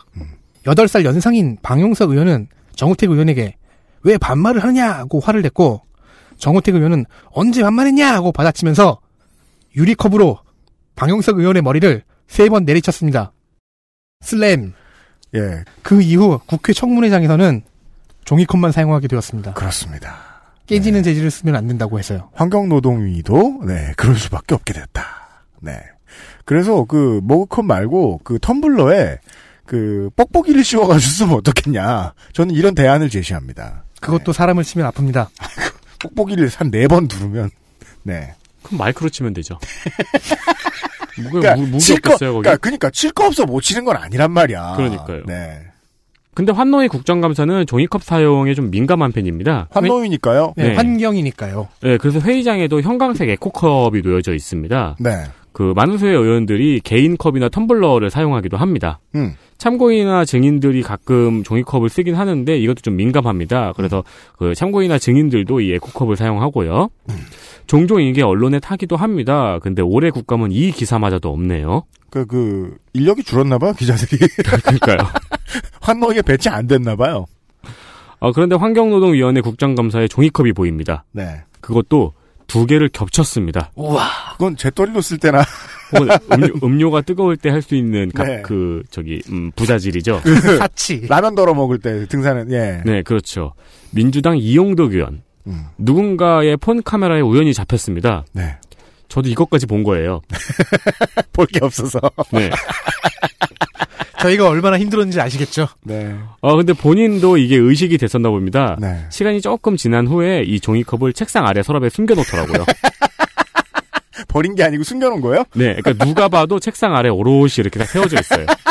안에 음료도 있는 채로. 음료가 있다는 사실을 위원장은 어떻게 알았을까요? 위원장 열심히 잘 찾았네. 그렇죠. 예. 제가 지난 지선 때 찾을 게 하도 없어가지고, 그, 저, 딸기하고 방울토마토 구분했던 생각이 나네요. 지지자 모임할 때. 지난 지선 때는 아우 찾을 거 하도 없어가지고 로드뷰 보고 막 난생 처음 보는 동네 산책하고 근데 없는 걸로 치면 지옥인 게 이게 더 심해요. 환경노동위원회의 엘리트 플레이어는 선정하기 쉬웠습니다. 잘한 사람들이 많으니까요. 아, 어려울 수도 있겠네요. 아닙니다 쉬웠습니다. 엘리트 플레이어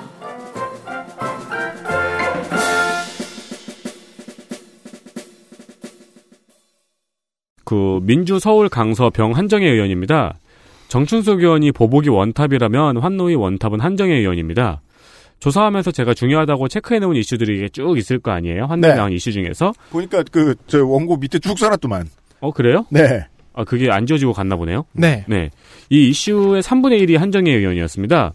수질 계량기 조작, 산재 브로커, 공공 채용, 외국인 노동자 교내, 외국인 노동자 교제 내용에 관한 지적까지 작년에도 느꼈지만 한정혜 의원이 일 잘합니다. 외국인 노동자 교재 내용은, 어, 내용이 너무 더러워서 저희가 뺐습니다. 네. 예. 그니까, 제가 진짜 열심히 찾았는데 그러니까 되게 나라 망신이긴 한데, 너무 하드코어더군요. 네. 그거 찾느라 2 시간 반 걸렸는데. 고생했어요. 그건 우리가 알아드립니다. 음.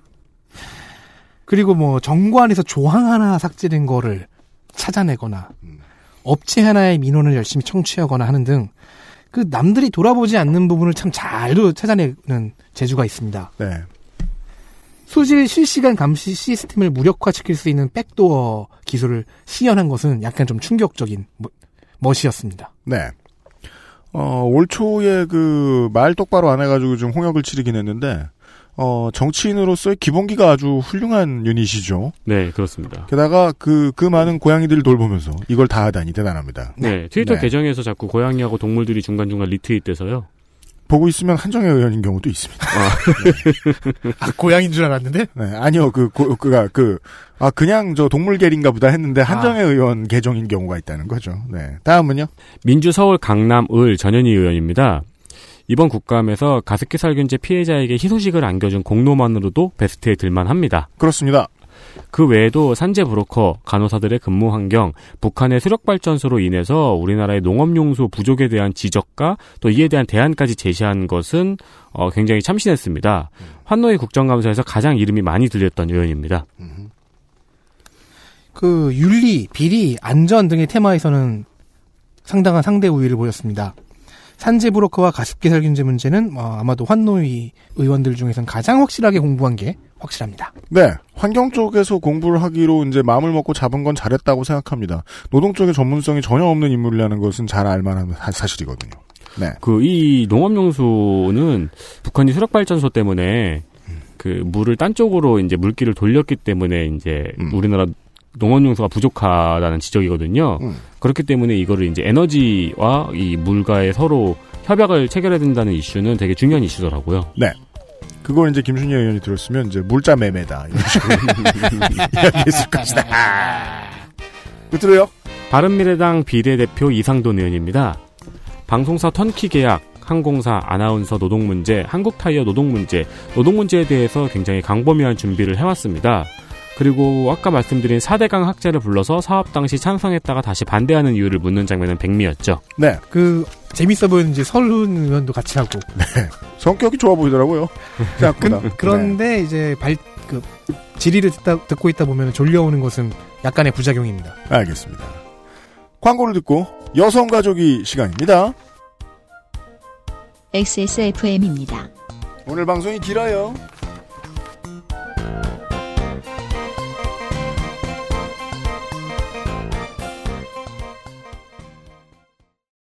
콕 집어 콕. 깔끔한 맛의 경기도 김치를 만들기 어려울 땐 콕 집어 콕. 오차 없이 지켜지는 절임 과정, 양념 배합, 저온 발효, 숙성. 정부가 보증한 전통 식품 인증 업체예요. 그러니까 김치가 생각날 땐 콕 집어 콕.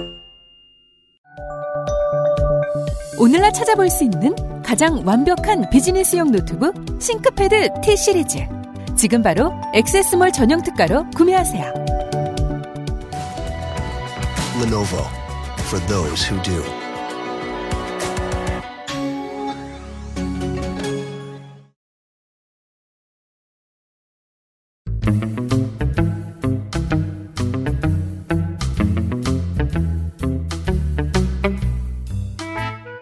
그것은 알기 싫다 특별 기획 2018 국정감사 기록실 여성가족위원회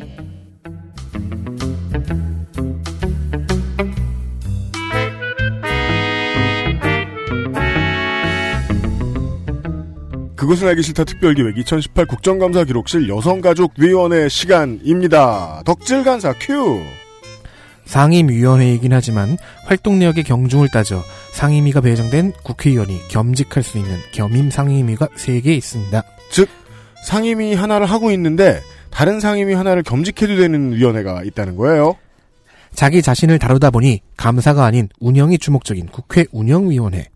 청문회 등 일부를 제외하고는 감사 내용을 공개할 수 없는 정보위원회. 그리고 여성가족위원회입니다. 여성가족부와 산하기관인 양성평등교육진흥원, 청소년활동진흥원 등 다섯 개 기관을 소관하는데 관련 질의가 생긴다면 교육부, 법무부, 국방부, 문체부, 농축식품부, 복지부, 노동부, 인권위에서도 데려다 물어볼 수 있습니다. 위원도 겸임, 증인도 겸임인 셈이지요.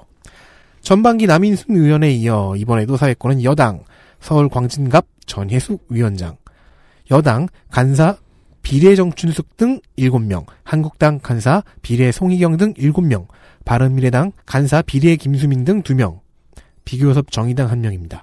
광고를 듣고 오늘의 마지막 위원회인 여성가족위원회의 기록들을 가지고 돌아오겠습니다. XSFM입니다. 세계에서 가장 많이 팔리는 노트북 브랜드 레노버. 뛰어난 가성비로 당신의 라이프 스타일을 변화시킬 IdeaPad. 지금 바로 액세스몰 전용 특가로 구매하세요. Lenovo for those who do.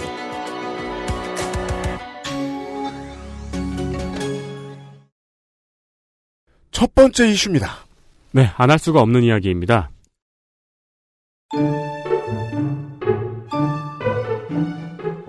이슈 하나. 가정폭력 피해자 보호. 민주당 비례 정춘숙, 한국당 비례 김현아.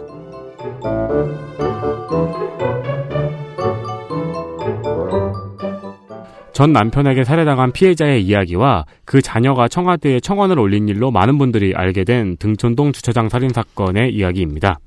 네. 정춘숙 의원의 요청으로 피해자의 자녀가 국정감사장에 나왔습니다. 피해자는 가해자의 지속적인 협박과 폭력으로 여섯 번이나 장소를 옮겼지만 소용이 없었고 경찰에 신고해도 두 시간 만에 풀려나서 보복만 돌아왔으며 그 사이 몇 년에 걸쳐서 일어났던 폭력은 어, 읽기가 힘들 정도의 이야기입니다. 여섯 번이나 옮겼다는 건 집이죠. 네. 국정감사장에서 지적이 된 것은 왜 이 폭행이 지속적으로 일어나도록 국가가 방조 혹은 도와줬는가입니다. 그렇습니다. 경찰은 접근금지 명령을 내렸지만 가해자는 흥신소를 통해서 피해자를 찾았고 경찰에서는 접근금지 명령을 내렸지만 차량에 GPS를 부착해서 피해자의 동선을 파악하고 가족관계 증명서를 통해서 피해자를 찾아내기도 했습니다. 피해자의 증언을 한번 확인을 해보시겠습니다. 아빠가 집에 집 앞에 찾아야 칼을 들고 물어버렸습니다. 경찰이 어머니에게 처벌을 원하느냐 라고 물어봤다고 합니다. 처벌을 하더라도 처벌의 강도가 미미하지 않겠, 않냐라고 물어봤더니 맞다. 실질적으로 가해를 가하지 않았기 때문에 처벌은 미미할 거다. 이번 사건으로 네, 음성 변조 때문에 제대로 잘 못 들으셨을 수도 있는데요. 네. 이제 경찰 칼을 들고 위협해서 경찰이 출동을 했어요. 근데 경찰이 이 돌아가신 피해자에게 처벌을 원하느냐라고 물었더니 이제 증언하신 분의 어머니죠. 네. 어머니가 처벌을 해도 처벌이 미미하지 않느냐라고 물었고 경찰이 맞다. 실질적인 가해가 없기 때문에 처벌이 미미할 것이다라고 이야기했고 그래서 어머니가 보복이 두려워서 그렇다면 처벌을 원하지 않는다라고 말할 수밖에 없었던 것을 이제 말씀을 하신 겁니다. 네. 전 이거 하나도 이해 안 돼요. 그럼요. 왜냐하면 접근금지 명령이 떨어진 사람인데 이미 아니 전과자고. 그리고 지금 사실상 협박이었잖아요. 네. 협박 내지는 공갈도 뭐 여러 가지가 적, 적용될 수 있을 텐데 거기서 처벌을 원하느냐라고 피해자에게 물어본다는 것은 이게 친고죄란 얘기잖아요. 그리고 이게 지금 뭐 사건과 사건을 비교하는 것이 죄송스럽습니다만 PC방 살인 사건하고도 비슷하죠. 네. 참고자의 발언은 피해자 보호에 대한 제도적 맹점의 거의 모든 것을 보여주고 있습니다. 네. 신경민 의원은 부모가 아이를 때려서 아이를 친척집에 맡겨도 교육행정 정보 시스템으로 아이를 바로 찾을 수 있고 피해자 분리라는 개념 자체가 없다고 지적했습니다. 그렇습니다. 발언을 하는 동안 다른 의원들은 표정 관리를 못하는 모습이 보였어요. 네, 그러니까 그 감정을 주체하지 못하는 모습들이 많이 보였는데 정춘숙 의원의 담담함이 눈에 띕니다.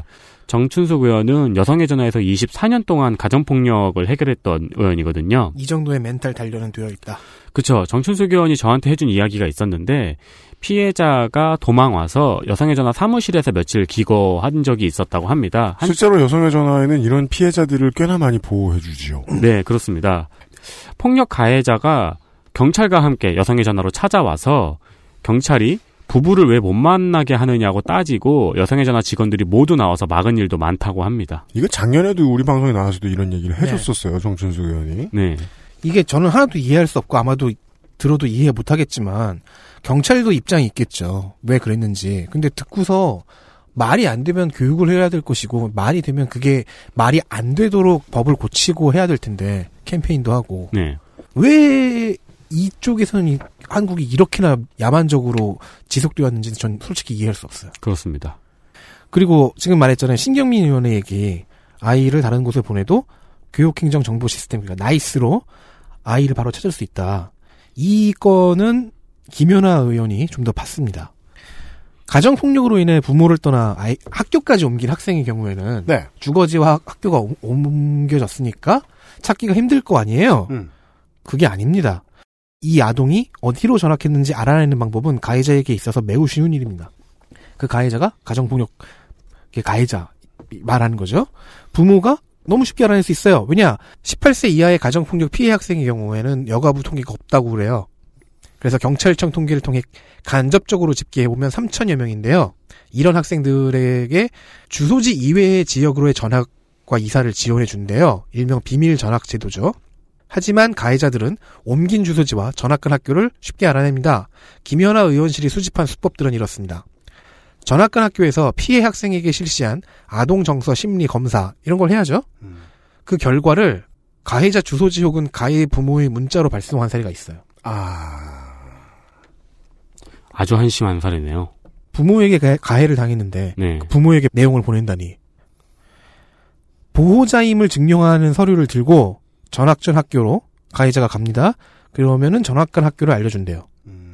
보호자니까요. 아, 이게 행정 시스템 통합이 안 돼 있다는 증거군요. 음, 네. 네. 아니 그리고 보호자가 왜 자기 아이가 전학간 학교를 모를까라는 의심을 해봐야 되는 거 아닐까 싶기도 하고요. 근데 그거를 이런 뉘앙스였어요. 알고는 있어도 계속해서 요구를 하면 어쩔 수 없이 들어줘야 한다. 이건 시스템 문제가 많네요. 그, 네. 그 보건복지 시간에 제가 그 얘기 했었잖아요.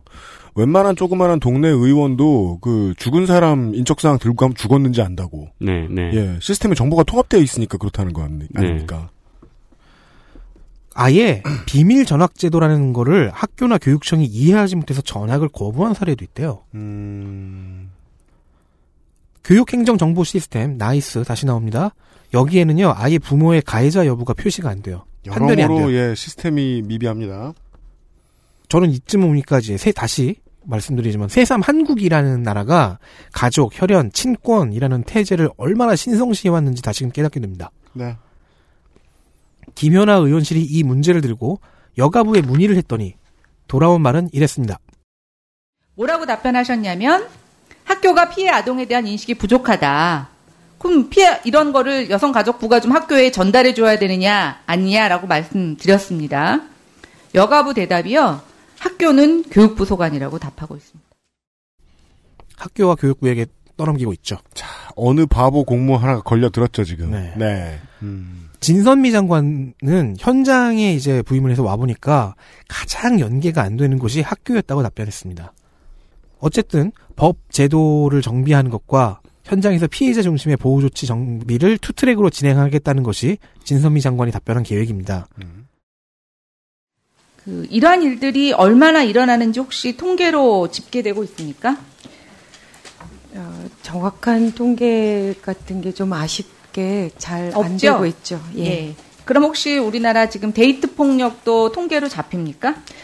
어, 데이트 폭력이라는 성, 정의를 어, 규명하기 쉽지 않아서 그것 또한 어쨌든 예. 저희 그 연인이나 아, 가까운 이런 뭐 외국에서는 가까운 파트너라고 얘기를 하고 있는데 아, 이런 사람들에 대한 폭력 통계 없죠. 네. 그럼 부부 폭력 통계는 있습니까?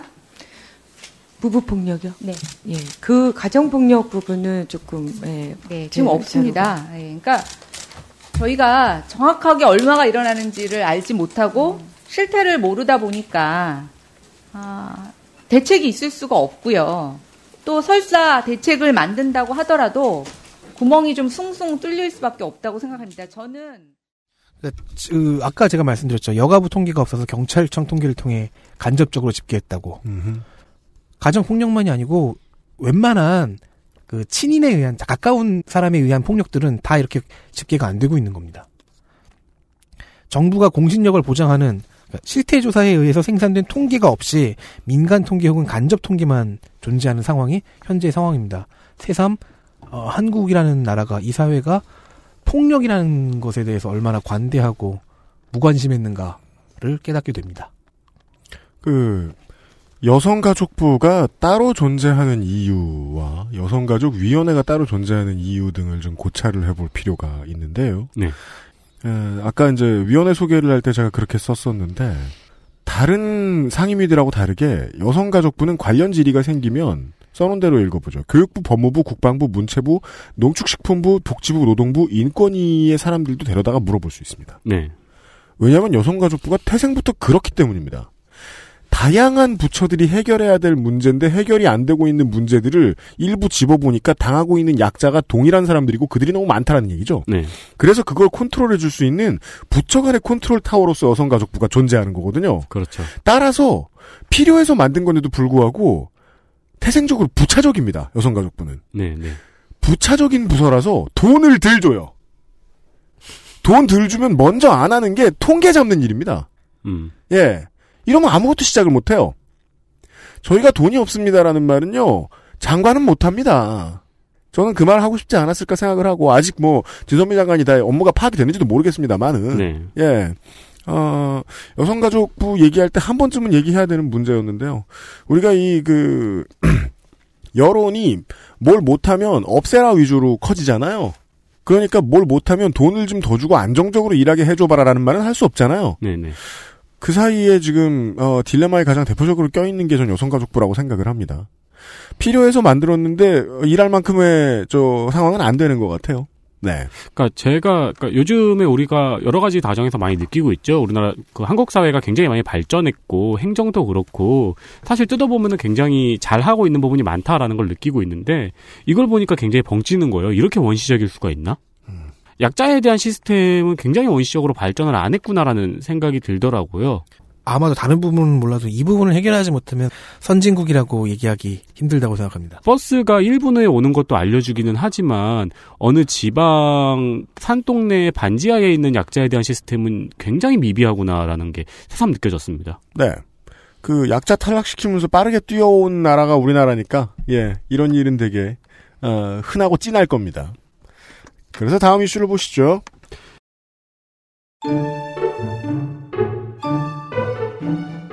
이슈 둘.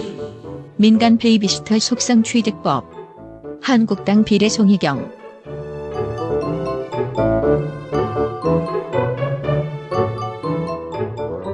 네, 송희경 의원은 민간 베이비시터 자격증을 따왔습니다. 자격증을 따왔습니다. 네, 국정감 국회의원도 바쁜데 이렇게 해야죠. 그냥 민간은 아니고 고용부 인가 민간 시설인데요. 평균 30분 강의 30강 중 60% 이상을 수강하고 시험 성적 60점 이상을 받아야 딸 수 있는 자격증입니다. 시험은 오프라인인가요? 아, 온라인입니다. 어, 운전면허보다 쉽네요. 음, 이따 말씀드릴게요. 직업을 네 직업을 구하기 위한 자격 시험인데 예, 이따 얘기해 준대요. 네. 일단은 이번 국감에서 시연의 신이 되었지 않습니까? 송희경 의원. 그래서 또 시연을 한 거죠. 어, 송희경 의원이 민간 베이비시터 자격증을 취득하는데 걸린 시간은 30분입니다. 음. 들인 돈은 9만 원입니다. 네. 그렇습니다. 우리 모두 할 수 있어요. 야 아동- 베이비시터 이거 되게 다른 나라에선 잘 되는 직업이잖아요. 네. 아동 성폭력 전과가 있어도 가정폭력 가해자였어도 마약 정과가 있는데 아직 끊지 못했어도 다 상관없습니다. 우리가 이번에 알아본 바에 의하면 죽었어도 딸 수 있을지 모르겠습니다. 30분에 9만 원입니다. 네.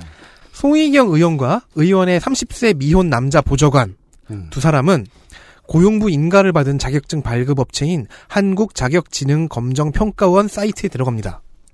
평균 30분짜리 강의가 총 30강이 있어요. 아까 말했듯이 이 중 60%, 즉 18강 이상을 수강하고 시험을 봐서 60점 이상을 받아야 했는데 세상에나 강의를 딱 틀어요. 타임 밑에 있는 타임라인 있잖아요. 그 바를 드래그해서 끝부분으로 가져가서 학습을 종료합니다. 그게 통해요. 그게 된다? 그렇게 하면 그 학습을 마친 거예요. 요즘으로 사례를 들어보죠. 유튜브 광고를 드래그할 수 없잖아요. 네. 봐야 되잖아요. 네. 어느 정도 본 다음에 skip을 하든가. 아, 이런 중요한 교육을 온라인으로만 받는 것도 이상한데 온라인으로 받는 것도 드래그해서 그냥 동영상 뚝 하고 끊어버릴 수 있다. 네. 어, 18, 18강을 그렇게 넘기고 시험까지 보니까 한 30분 걸렸다고 합니다. 출석이 다 인정된 거죠. 어, 여기까지가 무료입니다. 그리고 자격증 인쇄에 9만 원이 듭니다. 음. 이렇게 송희경 의원과 그 보좌관은 육아 노동에 종사할 수 있는 자격을 얻었습니다. 네. 여가부에는 이를 담당하는 소관부서가 딱히 없고요. 진선미 장관도 이 이슈를 송희경 의원에게 처음 들었습니다. 네. 멋있죠? 그러면서 미국과 영국의 제도를 예를 들었습니다. 미국과 영국에서는 베이비시터를 하려면은 신원조회와 범죄조회 그리고 응급조치 교육이 필요하다고 말했습니다. 이거 되게 당연하게 들리지 않습니까? 그니까요. 이걸 안 한다는 얘기잖아요. 네, 그러니까 어, 그 지금 어린이집도 다 이거 조회하잖아요. 네. 그리고 이제 베이비시터는 특히 응급조치 교육이 있어야 되고요. 당연합니다. 네, 그것도 그건데요. 제가 놀란 부분은 저거 개발한 개발사 어디냐는 부분입니다. 음? 이 이슈는 사실 10년 전에도 이미 옛날 방법이었거든요. 어떤 게요? 이 드래그 옮기면은 이수되는 거요. 음. 이미 예전에도 화면을 내리면 학습 진행이 안 되는 기능도 넣었고 첫 번째로 볼 때는 타임바 조정이 안 되고 두 번째 플레이 때부터 타임바 조절 가능하게 하는 기능도 제 기억에는 이미 5년 전에 들어갔던 걸로 기억을 하거든요. 아유, 그거보다 전에도 있었습니다. 네. 근데 어딘지 개발 굉장히 편하게 했습니다. 음. 그리고 이 정도 맹점으로 개발했는데 심사 통과가 됐다는 것도 굉장히 신기하고요. 음. 아마 그 자격증을 주는 민간 단체 전체의 문제는 아니겠지만 이 단체의 이 이런 인과정은 굉장히 신기합니다. 그리고 시험 성적 60점 이상은 의미 없습니다. 3배수의 기출 문제를 주고 시험을 보거든요. 음. 그거 열어놓고 시험 보면 됩니다. 의미 없네요. 무조건 통과네요. 네, 이거는 전체의 문제 맞습니다. 이거는요, 그, 그런 거 아니에요. 한글을 몰라도 시험 문제를 맞출 수 있어요, 그러면. 맞습니다. 그, 글자를 그림처럼 보고 대충 찍어 붙이면 되니까요. 컨트롤 F 해가지고 찾으면 돼요. 그렇구나. 네. 검색을 살짝 해보니까 정식 과정은 14일 과정인 것 같습니다. 음. 그리고 제가 이 캡처 영상을 조금 보니까 한 8만원짜리 보드인 것 같네요. PPT로 만들었고. 그렇군요. 네. HTML도 하고 플래시도 아니고 PPT로 만드는 거 굉장히 오랜만에 보네요. 한마디로 아무도 신경 안 쓰는 데서 되게 헐값으로 무진장 헐렁하게 만들어 놓은 시스템이라는 거네요. 네, 그렇습니다. 그게 개별적 우리 집에 와서 육아 노동을 할 노동자를 선별하는 시스템이고. 그러면 또 의심해 볼 게 있죠. 이런 식으로 그 날림으로 허술하게 만들었는데 그 교육 내용과 시험 내용은 온전할까? 음, 네네네. 아, 뭐 의심할 건 뭐 처음부터 끝까지입니다. 네. 힌트를 하나 슬쩍 드리면은요, 이것보다 더 엉망으로 진행되고 있는 게 직업 성폭력 예방 교육입니다. 아, 그래요? 네. 네. 대박 헐렁하군요. 예. 첫 번째, 두 번째 이슈가 그런 공통점을 가지고 있네요. 엄청, 어, 띄엄띄엄합니다. 네. 네. 세 번째 이슈 보시죠.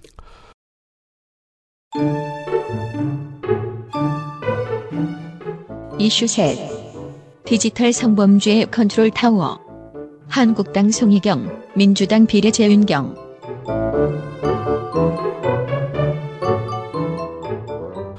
아, 제가 방송에서 흥분조로 종종 이야기를 했다가 편집되는 말이 있습니다. 네. 어, 아무 생각 없이 웹서핑만 해도 디지털 성범죄로 제작된 영상물을 만날 수 있는데, 음. 언론이나 경찰에서는 무슨 디지털 성범죄가 마약처럼 유통되는 것처럼 거짓말하고 있다. 왜 그런 거짓말을 할까요? 기자들도 다 알 텐데. 그렇죠. 그러니까 뭔가 그 자료 화면을 보여줄 때만 해도 되게 아무도 모르는 암흑의 시장인 것처럼 말하는데 사실은 상당히 많은 사람들에게 일상의 일부잖아요. 그렇습니다. 어, 2018년이 되어서야 크게 공론화됐습니다. 예. 여성가족위원회 국정감사에서는 한국여성인권진흥원의 현장 시찰을 갔습니다. 한국여성인권진흥원은 성매매 방지, 여성 긴급전화, 성매매 피해 청소년 치료, 위안부 피해자 지원, 직장 내 성희롱, 성폭력 신고센터 운영, 디지털 성범죄 대응 및 지원 사업을 맡고 있고 왜 이렇게 사업이 많아요? 올해 예산은 104억 정도입니다. 이 돈으로 한다고요? 참나. 이 돈으로 이걸 다 해? 이것도 올해 40% 정도가 늘은 거예요. 이걸 다 해? 네. 여기서 디지털 성범죄 삭제 지원 팀장은 유포 사이트에서 화장실만 검색을 해도 관련 영상이 1,500개가 넘는다고 했습니다. 이게 우리가 아는 현실이죠? 네. 그런데 여기서 이 영상을 삭제하는 인력은 9명이고 대부분이 20대 여성들입니다. 당연히 팀원들은 늘 신체적 정신적 고통에 호소하고 있다고 합니다. 변혜정 진흥원 원장마저도 구역질이 난다고 호소할 정도입니다. 내년에는 직원들의 정신과 상담 프로그램을 예산에 반영하겠다는 말이 더 충격적이더라고요. 한 적이 없다. 그게 아직 없었다는 게 말이 안 되잖아요. 네. 송희경 의원의 AI 시스템 아이디어에 시선이 갑니다. 그러니까 이제 영상을 AI로 분류해가지고 삭제할 수 있게, 그러니까 직원들이 일일이 보지 않아도 특징점을 잡는 거죠. 네, 탈색이 네. 너무 많은데 네. 뭐 이런 식으로 어떤 식으로 배열이 되어 있다거나 그런 시스템을 도입해 보는 것이 어떠냐, 그런 시스템에 예산이 백- 배정돼야겠다라는 발언을 했는데요. 어, 괜찮은 아이디어라고 2초 생각하고 나서 한심해졌습니다. 이게 페이스북, 유튜브, 인스타그램에선 몇 년 전부터 하고 있는 거거든요. 그렇죠. 그렇습니다. 근데 저 회사들밖에 못한다고도 생각할 수 있거든요. 그렇긴 예를 합니다. 들어 그 2위 업체들이라고 생각해 보자고요. social이나 그 저 동영상 그런 것들은 또 못해요 잘. 음, 네. 그러니까 개발비가 좀 꽤 든다는 거고. 근데 결국 이 개발비는 모든 나라들이 쓰게 돼 있을 거란 생각은 전 들어요. 어제였나요? 그 얘기를 했었죠. 그 필터링 기술들. 네, 피처 필터링에 대해서 네, 며칠 전에 해시 말씀을 필터링과 드렸죠. 피처 그 특징점 필터링에 대해서 말씀드렸는데 특징점 필터링은 약간 좀 어려운 돈이 어렵고 든다. 네, 돈이 든다. 아이고. 또 새롭게 알게 된 사실이 있습니다. 현재 디지털 성범죄의 신고는 경찰에서 하고 삭제는 방통위가 합니다. 네, 이 여가부 업무의 특징들이 계속 고, 그 고스란히 드러납니다. 그렇습니다. 고유 업무는 없어요. 그러니까 이 업무가 일원화되어 있지 않은 거예요. 음. 피해자 입장에서 한번 생각을 해보겠습니다. 저희가 알 수는 없겠지만요. 먼저 경찰에 신고를 합니다. 음. 그럼 경찰에서 확인을 하겠죠? 그리고 삭제는 방통위에 요청을 합니다. 그럼 방통위에서도 확인을 하겠죠? 이 과정에서 피해자는 도대체 누가 몇 명이 보는지도 알 수 없습니다. 네. 솔직히 피해자 입장에서는 이 범죄 영상물을 본 모든 사람이 세상에서 사라졌으면 하겠죠. 이 말을 진흥원 원장은 다른 기관들의 젠더 감수성을 믿고 맡길 수 없는 분위기가 있다고 표현했습니다. 네. 무슨 얘기인지 알겠습니다. 이에 국감장에서는 재윤경 의원이 진선미 장관에게 이 문제를 지적했습니다. 작년에 진선미 의원이 주목을 끌었던 사안이죠. 음. 이 모든 것의 컨트롤 타워를 여가부가 맡아야 하는데 그 역할이 부족하다고 지적했습니다. 이렇게, 이렇게 칸막이가 이렇게 존재하는 것 같아요. 그래서 수사와 그다음에 사- 또 불법 촬영물의 삭제 차단 그리고 또 이후에 피해자 지원 이것이 다 이렇게 분리돼 있다 보니까 결과적으로 어, 수사하는 기관에서는 삭제를 안 하고 삭제는 또 다른 데서 방송통신위원회에서 심의위원회에서 해야 되고 예, 그래서 사실 삭제가 되지 않은 상태에서 수사가 이루어져서 피해자들이 엄청난 고통을 지금 호소하고 있습니다. 그래서 이런 문제에 대해서도 칸막이 어딘가들의 구멍을 쭉 뚫어가지고 그 없던 권위를 확보해야 되는 게 여가위 여가부의 그 핵심이라서 네. 너무 힘들어 보여요. 그렇죠. 네. 네. 사실 어 이런 문제는 여가부가 약간 진두주의를 해야 되는 문제인데 근데 그 권위는 누가 지워줄 수 있냐는 거예요. 또각 부처 입장에서 보면은요. 음. 그렇습니다. 그래서 신용현 의원은 여가부와 방심위의 업무 공조가 잘 되지 않는 것 같다고 지적했습니다. 어, 진선미 여가부 장관은 현재도 컨트롤 타워이긴 하지만 앞으로 더욱 역할을 확장하고 강화하겠다고 답변했습니다. 따라서 그 행정부 부처인데 정치력이 필요한 거예요. 여가부는. 네. 방통위 가가지고 왜냐하면 방통위의 입장, 경찰의 입장, 검찰의 입장에서는 여가부는 없던 일 더 시키는 부서거든요. 네. 예. 그거를 고깝지 않게 받아들이게 만들어줘야 된다는 거죠. 그렇죠. 그렇죠. 예. 네. 장관의 역할이 그렇게 중요합니다. 여기서는. 그러니까 이런 문제가 어디로든 신고가 들어온다면은 1차적으로 여가부에 바로 이 소식이 들어가고 여가부에서 바로 컨트롤 타워가 세워져 가지고 딱딱딱 지휘가 돼야 되는데 네. 지금 여가부는 옆에서 약간 그냥 그 이 경찰서와 방통위 입장에서는 참견하는 네. 그래서 법제가 한참 더 마련돼야 된다. 네. 네. 그 장관이 컨트롤하기에는 법이 너무 없는 것이 아닌가라는 생각도 듭니다. 네. 네. 마지막 이슈는 어 바른미래당 김수민 의원 여기도 있네요.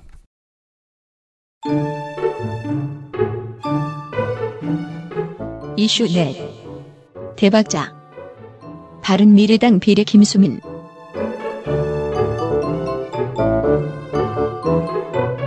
대박자는 잠을 많이 자는 사람의 별명이 아닙니다. 네. 대가리 받고 자살하자의 준말입니다. 네. 이게 그 초중고생 부모님들은 잘 알 수도 있습니다. 대박자송이라는 교문화 병아리란 이름의 그룹이 만든 곡입니다. 이게 어린 학생들 위주로 상당한 유명세를 얻었다고 합니다. 네. 곡은 되게 그 이율배반적입니다. 분위기가 되게 경쾌해요. 근데 가사의 지배적인 정서는 자기 비하입니다. 가벼운 욕설이나 비속어가 들어간 부분을 제외하고 좀 인용을 해볼게요. 우리 집 강아지도 나보다는 길을 잘 찾아. 나는 우리 집도 못 찾아가. 나는 멍청하고 산소만 낭비하는 쓰레기. 나무야 미안해 나는 똥 만드는 기계일 뿐 등의 표현이, 표현이 있습니다. 부모님한테도 뭐 미안하다는 얘기가 있어요. 이 곡의 분류는 후크송으로 할 수 있는데요. 어, 힘을 많이 준, 그, 공을 많이 들인 것 같은 흥겨운 후렴구에는 대가리 받고 자살하자가 반복됩니다. 네. 1호 신문의 분석에 의하면요, 이 곡이 어린 학생들에게 유명해진 이유는 공감입니다. 그럼요. 그렇다면 이 곡의 히트가 굉장히 중요한 지표가 되죠. 네. 생각해보세요. 옛날에 한 20년 전쯤에 왕따라는 단어와 현상이 발견이 됐어요. 음. 10년 전쯤부터는 일베가 등장하고 유행했죠. 그리고 지금 이 곡, 이 대박자송이 히트를 치고 있습니다. 10대들이 받는 스트레스와 압박이 분노의 단계를 넘어서 자조와 자학으로 넘어갔다는 정황을 보여주는 거죠. 경쟁은 따라갈 수가 없고 그런 자신은 부모와 어른들을 실망시키는 게 분명하다고 느끼고 경쟁을 어느 정도 따라가도 어른들 보니까 벼- 먹고 살기 어려운 것 같고 그런 측면에서 이 곡은 좋은 작품인 겁니다. 들여다 봐야 할 시대의 단면을 드러내 주었습니다. 네. 이런 자기 비하의 정서, 자학의 정서에 젊은 학생들, 어린 학생들이 공감하고 있다는 것. 김수민 의원은 여기에 자해 친구를 찾는 SNS의 해시태그도 같이 묶어서 고민을 해봤습니다. 다 묶어서 생각해보면요. 현재 청소년 세대에 무시하지 못할 숫자가 공유하는 정서 중 하나가 자기 파괴욕이라는 의미이기 때문이지요. 그 예술과 같은 어떤 표현물들은 표출이기도 한데 동시에 피드백 작용도 해서 부추기기도 하잖아요. 나를 표현했는데 그 표현이 다시 돌아와서 나에게 영향을 주더라. 네. 따라서 정부는 정부 입장에서는 이런 위험 표현물을 모니터링해서 관찰하는 한편 표현의 자유를 억압하지 않는 한도 내에서는 심의나 차단 등의 규제를 할 수 있어야 합니다. 대표적인 예가 포르노가 있죠. 포르노가 합법화되는 나라에서도 모니터링하고 심의 차단을 하지요. 네. 하지만 여가부는 대박자송이 발매된 지 1년이 지난 금년 6월, 즉 작년 5월인가 6월쯤에 발매가 됐어요. 1년이 지나서야 청소년 유해 매체로 지정하는데 그쳤습니다. 이미 소비는 될 대로 된 후죠. 2차 이거는 참- 우리가 네. 이제 그 사회를 겪어본 어른들의 입장에서 이렇게 이해해 줄 필요가 있습니다. 19금 딱지를 붙여놓는 것이 어른들의 양심에 도움을 주기 때문이 아니고요. 법이 이렇게 보고 있다는 걸 아이들에게 전달해주는 의미로서가 가장 중요하거든요. 우리 어릴 때를 생각하면요. 아무도 못 듣게 한 음반들이라도 거침없이 다 사다 들었습니다. 네. 중요한 건 그게 붙어 있다는 것으로 인해서 국가와 내가 문화적으로 대화를 한다는 게 중요했다고 저는 기억합니다. 음, 네, 예. 네. 법적인 혹은 제도적인 근거가 되어주기도 하고요. 예. 김수민 의원실에 의하면 하, 이렇게 늦은 이유는 간단합니다. 금년 여가부 전체 예산의 0.1%에도 미치지 못하는 5억 8,500만 원만이 청소년 유해 매체 심의 및 모니터링 사업에 책정되어 있기 때문입니다. 어디 봅시다. 사무실 유지하고 직원 한 10명 부리려나요? 아, 그건 못하는구나. 안 되겠네요. 네. 안 되겠네요. 컴퓨터 놓고 전화 놓고 네. 비록 증상을 찾아서 막는 게 본질인 사업이에요. 하지만 한 세대를 파악하고 보호하는 활동에 매겨진 가격이 지금까지 6억 미만이었다는 얘기가 됩니다. 그렇습니다. 여가부는 여러모로 이름이 잘못 지어진 감이 좀 있습니다. 지금의 여성과 가족이 아니라 사람들 전체의 감성과 미래에 관련해서 법적인 혹은 정책적인 그림을 미리 그려놓는 데 되게 중요한 역할을 하는 게 여가부라고 생각을 하는데 네. 그래서 이런 얘기가 겸임 상임위인 여가부에서만 나온다, 여가위에서만 나온다는 게 좀 아쉽기도 합니다. 네. 저는. 네.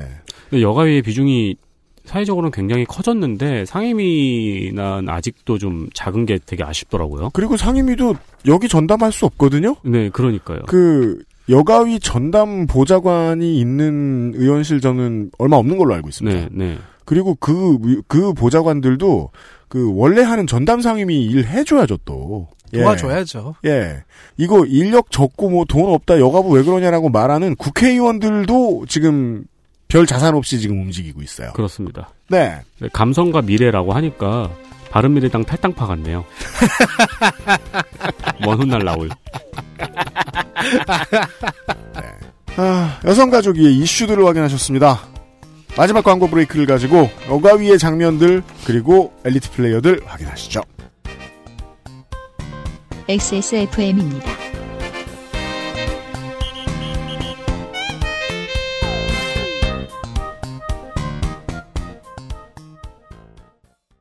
너 피부 너무 푸석하다. 과일 좀 챙겨 먹어. 밥도 귀찮은데 과일을 언제 씻고 언제 깎아 먹어. 푸르넥 알아? 푸르넥?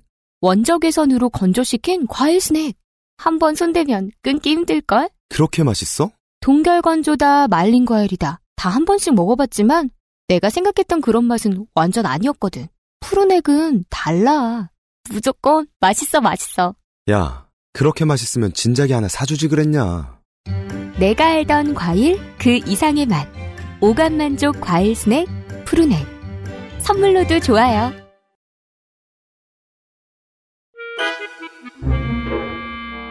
장면 하나. 그에게 영 어울리지 않는 위원회. 한국당 비례 이종명.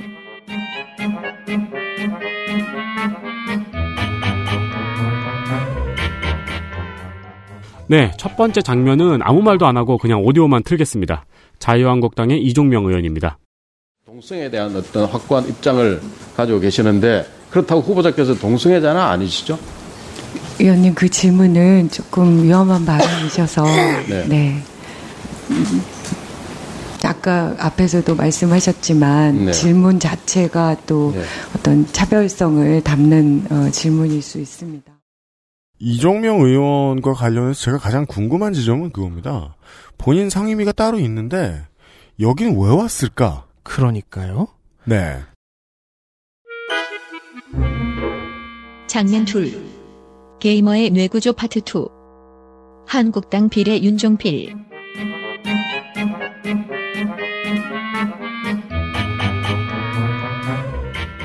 아, 예, 게이머 얘기군요. 네, 보건복지위에 이은 2부 시작하겠습니다. 아, 윤종필 의원? 네. 기억을 되살려보시면 Previous on 복지위. WHO의 게임 장애를 아마도 잘못 받아들이고 게임 중독 얘기를 꺼냈던 윤종필 의원 다시 한번 기억해 보시면요. 네. 이번엔 여가위에서 자극적으로 시작합니다. 일단 강서구 PC방 살인 사건의 장소가 문제예요. PC방이잖아요. 네. 가해자가 이전에도 PC방을 방문해 다, 5시간 이상 게임에 몰입했고 경찰도 가해자의 게임 중독 성향, 태도 등을 조사하겠다고 발표했다면서 게임 중독을 문제 삼았습니다. 자, 일단 가해자가 PC방에서 게임을 하다가 범행을 저질렀으니까 게임과의 연관성을 조사하는 것은 필요한 수사죠. 그런데 경찰은 그런 연관 결과가 나왔다고 발표한 적이 없거든요. 한국은 다른 그 어떤 나라들보다 친족 간의 살인 범죄가 많은 나라거든요. 그게 네. 다 잡히는 나라들 중에 가족끼리 집안에서 죽이는 일이 많다는 거죠. 근데 왜 가정은 해체 안 합니까? 이 사람의 논리에 의하면 가정이 살인 범죄의 온상이잖아요. 우리나라는. 고. 하지만 저는 다른 논거에서 정말 가슴이 서늘해지고 말았습니다. 자, 복지위에서 거론했던 통계청 자료를 다시 내세웁니다. 그 청소년들 중에 얼마가 뭐 게임 중독이다, 게임을 한다. 근데 여기서도 사실 게임을 한다 자체를 굉장히 이렇게 나쁜 것인 것처럼 얘기를 해요. 그러면서 이 얘기를 합니다. 게임 중독자의 뇌는 마약 중독자의 뇌와 대동소이할 정도로 게임의 중독성은 매우 강하다. 그런 말을 했어요? 네. 이 사람이 둘 다 해봤구만. 그러면서 코카인 중독자와 게임 사용자의 뇌 사진을 비교하며 이 둘의 안화 전두 피질 활동성이 동일하다는 말을 합니다. 그래서 찾아봤죠. 네. 전두엽 아래쪽에 위치한 안화 전두 피질의 담당 기능은 굉장히 많은데 그중 하나가 욕구에 관련된 정보 처리입니다.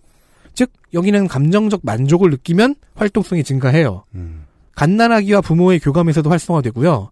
그 외에도 이 부위가 관장하는 분이 그 활동은 동기부여, 죄책감, 사회성, 감정 조절 굉장히 많습니다. 어, 그러면은 윤종필 의원의 견해에 의하면 시험에 합격하는 모든 사람을 처벌해야 되겠네요. 그렇죠. 비슷한 뇌의 반응성이 그러니까 나타날 자, 거거든. 갓난아기와 부모가 교감을 이룰 때도 이 안화 전두 피질은 활성화가 활- 높아지는데 갓난, 갓난아기를 처벌해야죠. 교감은 마약 중독과 같은 그렇죠. 것입니다. 그렇, 다면 육아 중독은 마약 중독만큼 무섭다. 네.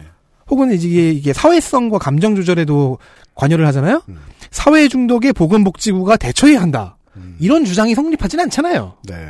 또 거기서 됐던 논거 중에서 그 초등학생 고학년의 92.1%, 중학생의 82.5%, 고등학생의 64.2%가 게임을 하고 있다고 이야기를 했거든요. 그게 아까 말한 게임하는 것 자체가 문제인 것처럼 말한다. 네. 그거예요. 그러면서 전체 2.5%가 게임 중독 상태라고 설명을 했는데 이래서 강서구 살인 사건의 원인이 되었다면은 한국은 지금 에란겔이 되어 있어야 하죠. 맞습니다.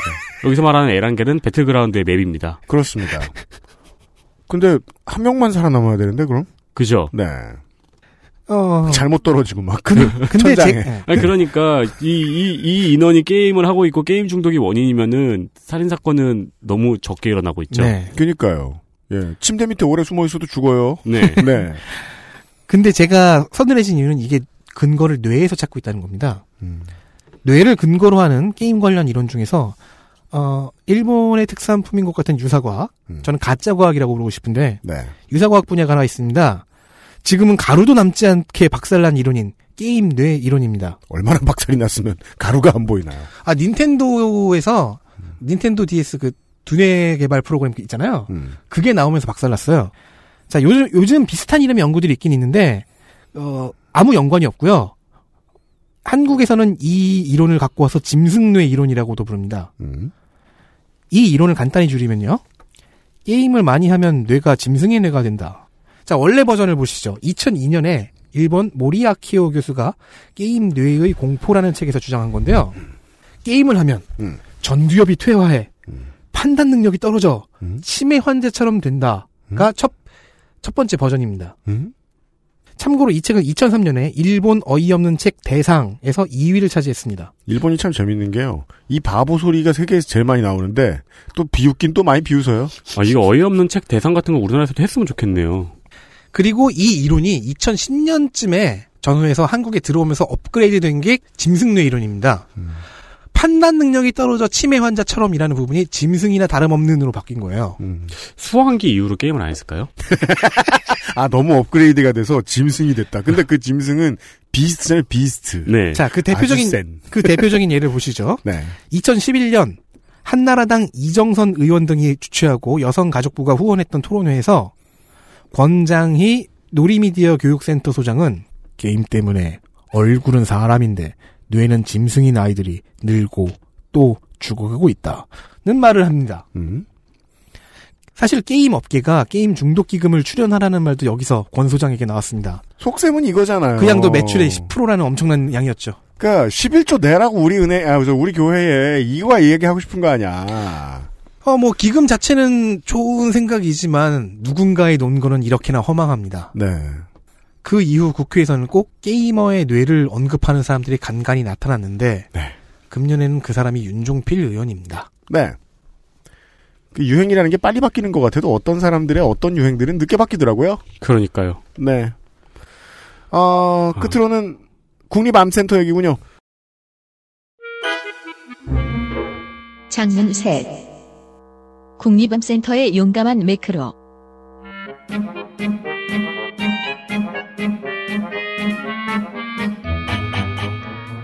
그렇습니다. 갑자기 국립암센터 이야기입니다. 올해 3월부터 복지 산하 30개 공공기관에 성희롱 성폭력 예방 특별 점검으로 온라인 설문조사를 실시했습니다. 네. 여성가족부에서 실시한 거거든요. 음. 그러나 국립암센터에서 설문조사가 되지 않고 있었어요. 음. 여성가족부에서 6차례나 이와 관련해서 완료 요청 문자 메시지를 보냈습니다. 음, 아니, 이게 무슨 소리예요?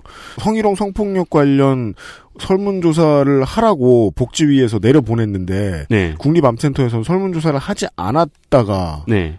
그걸 여섯 번이나 독촉을 해서, 어, 여성가족부에서 음. 독촉을 했어요.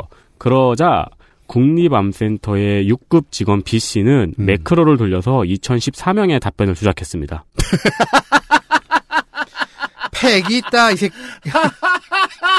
아, 욕할 뻔했네. 예.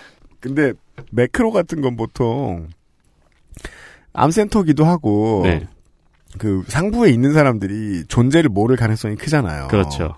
그러면 이 실무자가 의견을 낸 것일 수도 있겠네요. 어, 그리고 매크로 어떠세요? 폐기는 멈추지 않습니다. 이 매크로를 돌려가지고 이 설문조사를 어떻게 했냐면은 2014명의 답변이잖아요. 음.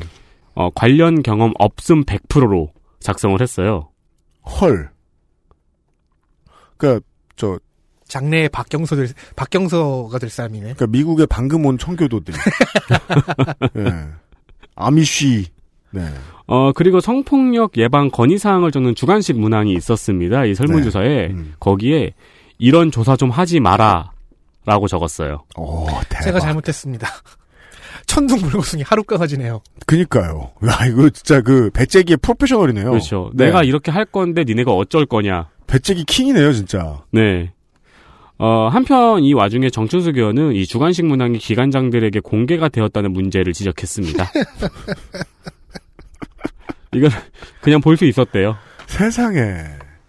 그러니까 이게 되게 와 그냥 웃기긴 웃긴데 정말 상징적이네요. 네. 그러니까 여가부 시책 혹은 상부의 이런 그 성폭력 관련된 시책을 얼마나 우습게 보고 있는가 현장에서 6급이. 네. 근데 진짜 어떻게 6급이 이걸 다 할 생각을 했을까요? 그러니까 이거는 그리고 그안 걸리려고 한 것도 아니잖아요. 그러니까 암센터장이 회의를 소집한 다음에 자기가 의견을 내서 우리 매크로 어때요? 이러지 않았을 거란 말입니다. 제가 예전에 리니지를 할 때 말입니다. 이러면서 설명을 그랬나? 리니지 많이 해서 이러나 이 아저씨들이? 리니지 게임 탓하면 안 돼요. 네. 아니, 그, 왜 매크로를 리니지에서 찾으세요? 이 참 위험한 사람이네. 아니, 수강 신청이 있는데. 야구표 구할 때 이 매크로 쓰는 나쁜 놈들 이거 요즘 많이 근절됐다고 들었는데 네 여성 가족이 엘리트 플레이어 선정하고 아, 길었던 오늘 시간 마무리하겠습니다 엘리트 플레이어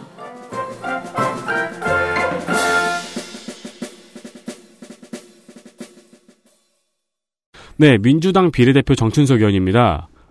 어, 가정폭력 피해자를 국감장에 불러온 방법은 그 어떤 지적보다 강렬했습니다. 네. 그리고 성폭력 혈문조사 관련 지적 등 사실 여가위에서는 작년에도 그랬고요.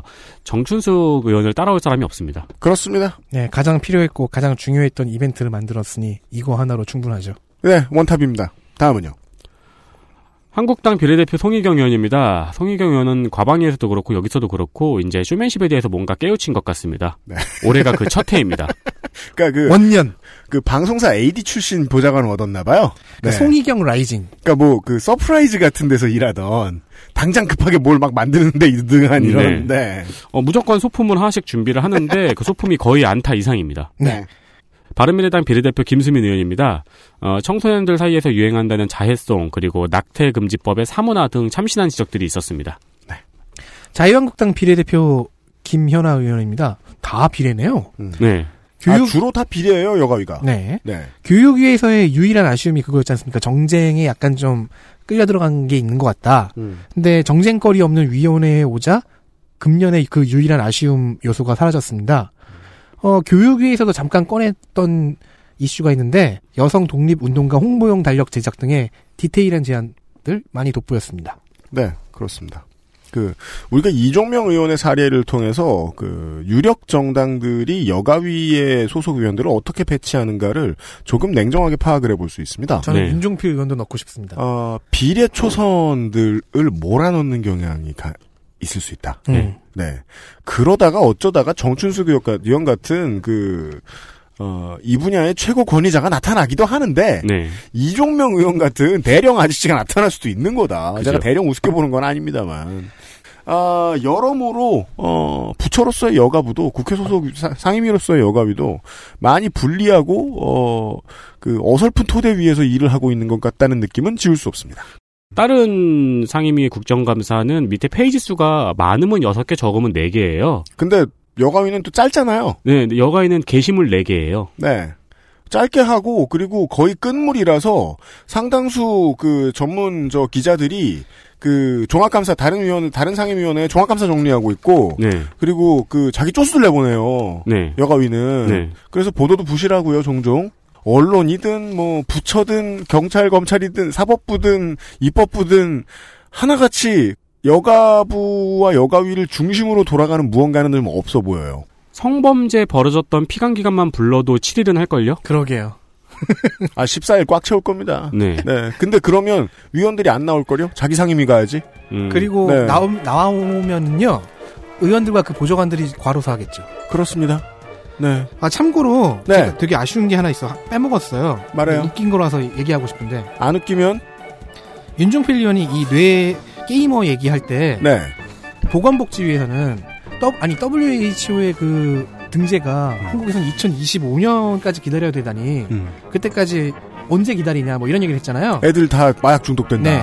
여가위에서는 아아 2025년이면 아직 대처할 시간이 있다고 말했습니다. 좀 음. 전향적인 자세로 바꿨군요. 어떻게든 막긴 막아야겠으니까. WHO 화이팅! 이러면서. 오, 이거 굉장히 묘하네요. 네, 윤정필 의원님께서는 어느 쪽 입장인지 어서 빨리 밝혀주시기 바랍니다. 아니면 양자택일을 하세요. 그날 했던 말 까먹은 겁니다. 보좌관이 밀어넣어주고. 네.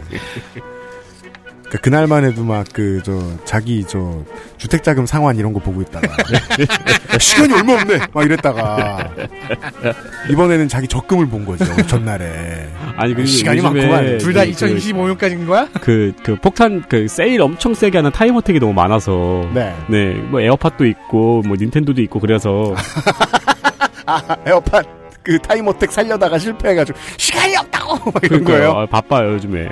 네. 아, 저희도 바쁩니다. 네, 아, 모든 위원회가 사람 사는 곳이고 사람 일하는 사람들 일하는 곳이긴 한데 그 어, 위원회와 부처의 그 구성의 불편 부당함에 있어서 예 어, 여가위는 예, 안타깝습니다 여러모로 네. 그 점을 말씀을 드리면서 여성가족위원회 시간까지 접겠습니다. 내일 이 시간 아, 국정감사 기록실 마지막 시간으로 찾아뵙도록 하겠습니다. 네. 위원회 물러갑니다. 안녕히 계십시오. 안녕히 계십시오. 얼마 남지 않았습니다. 잘 자요. 파인. 굿나잇.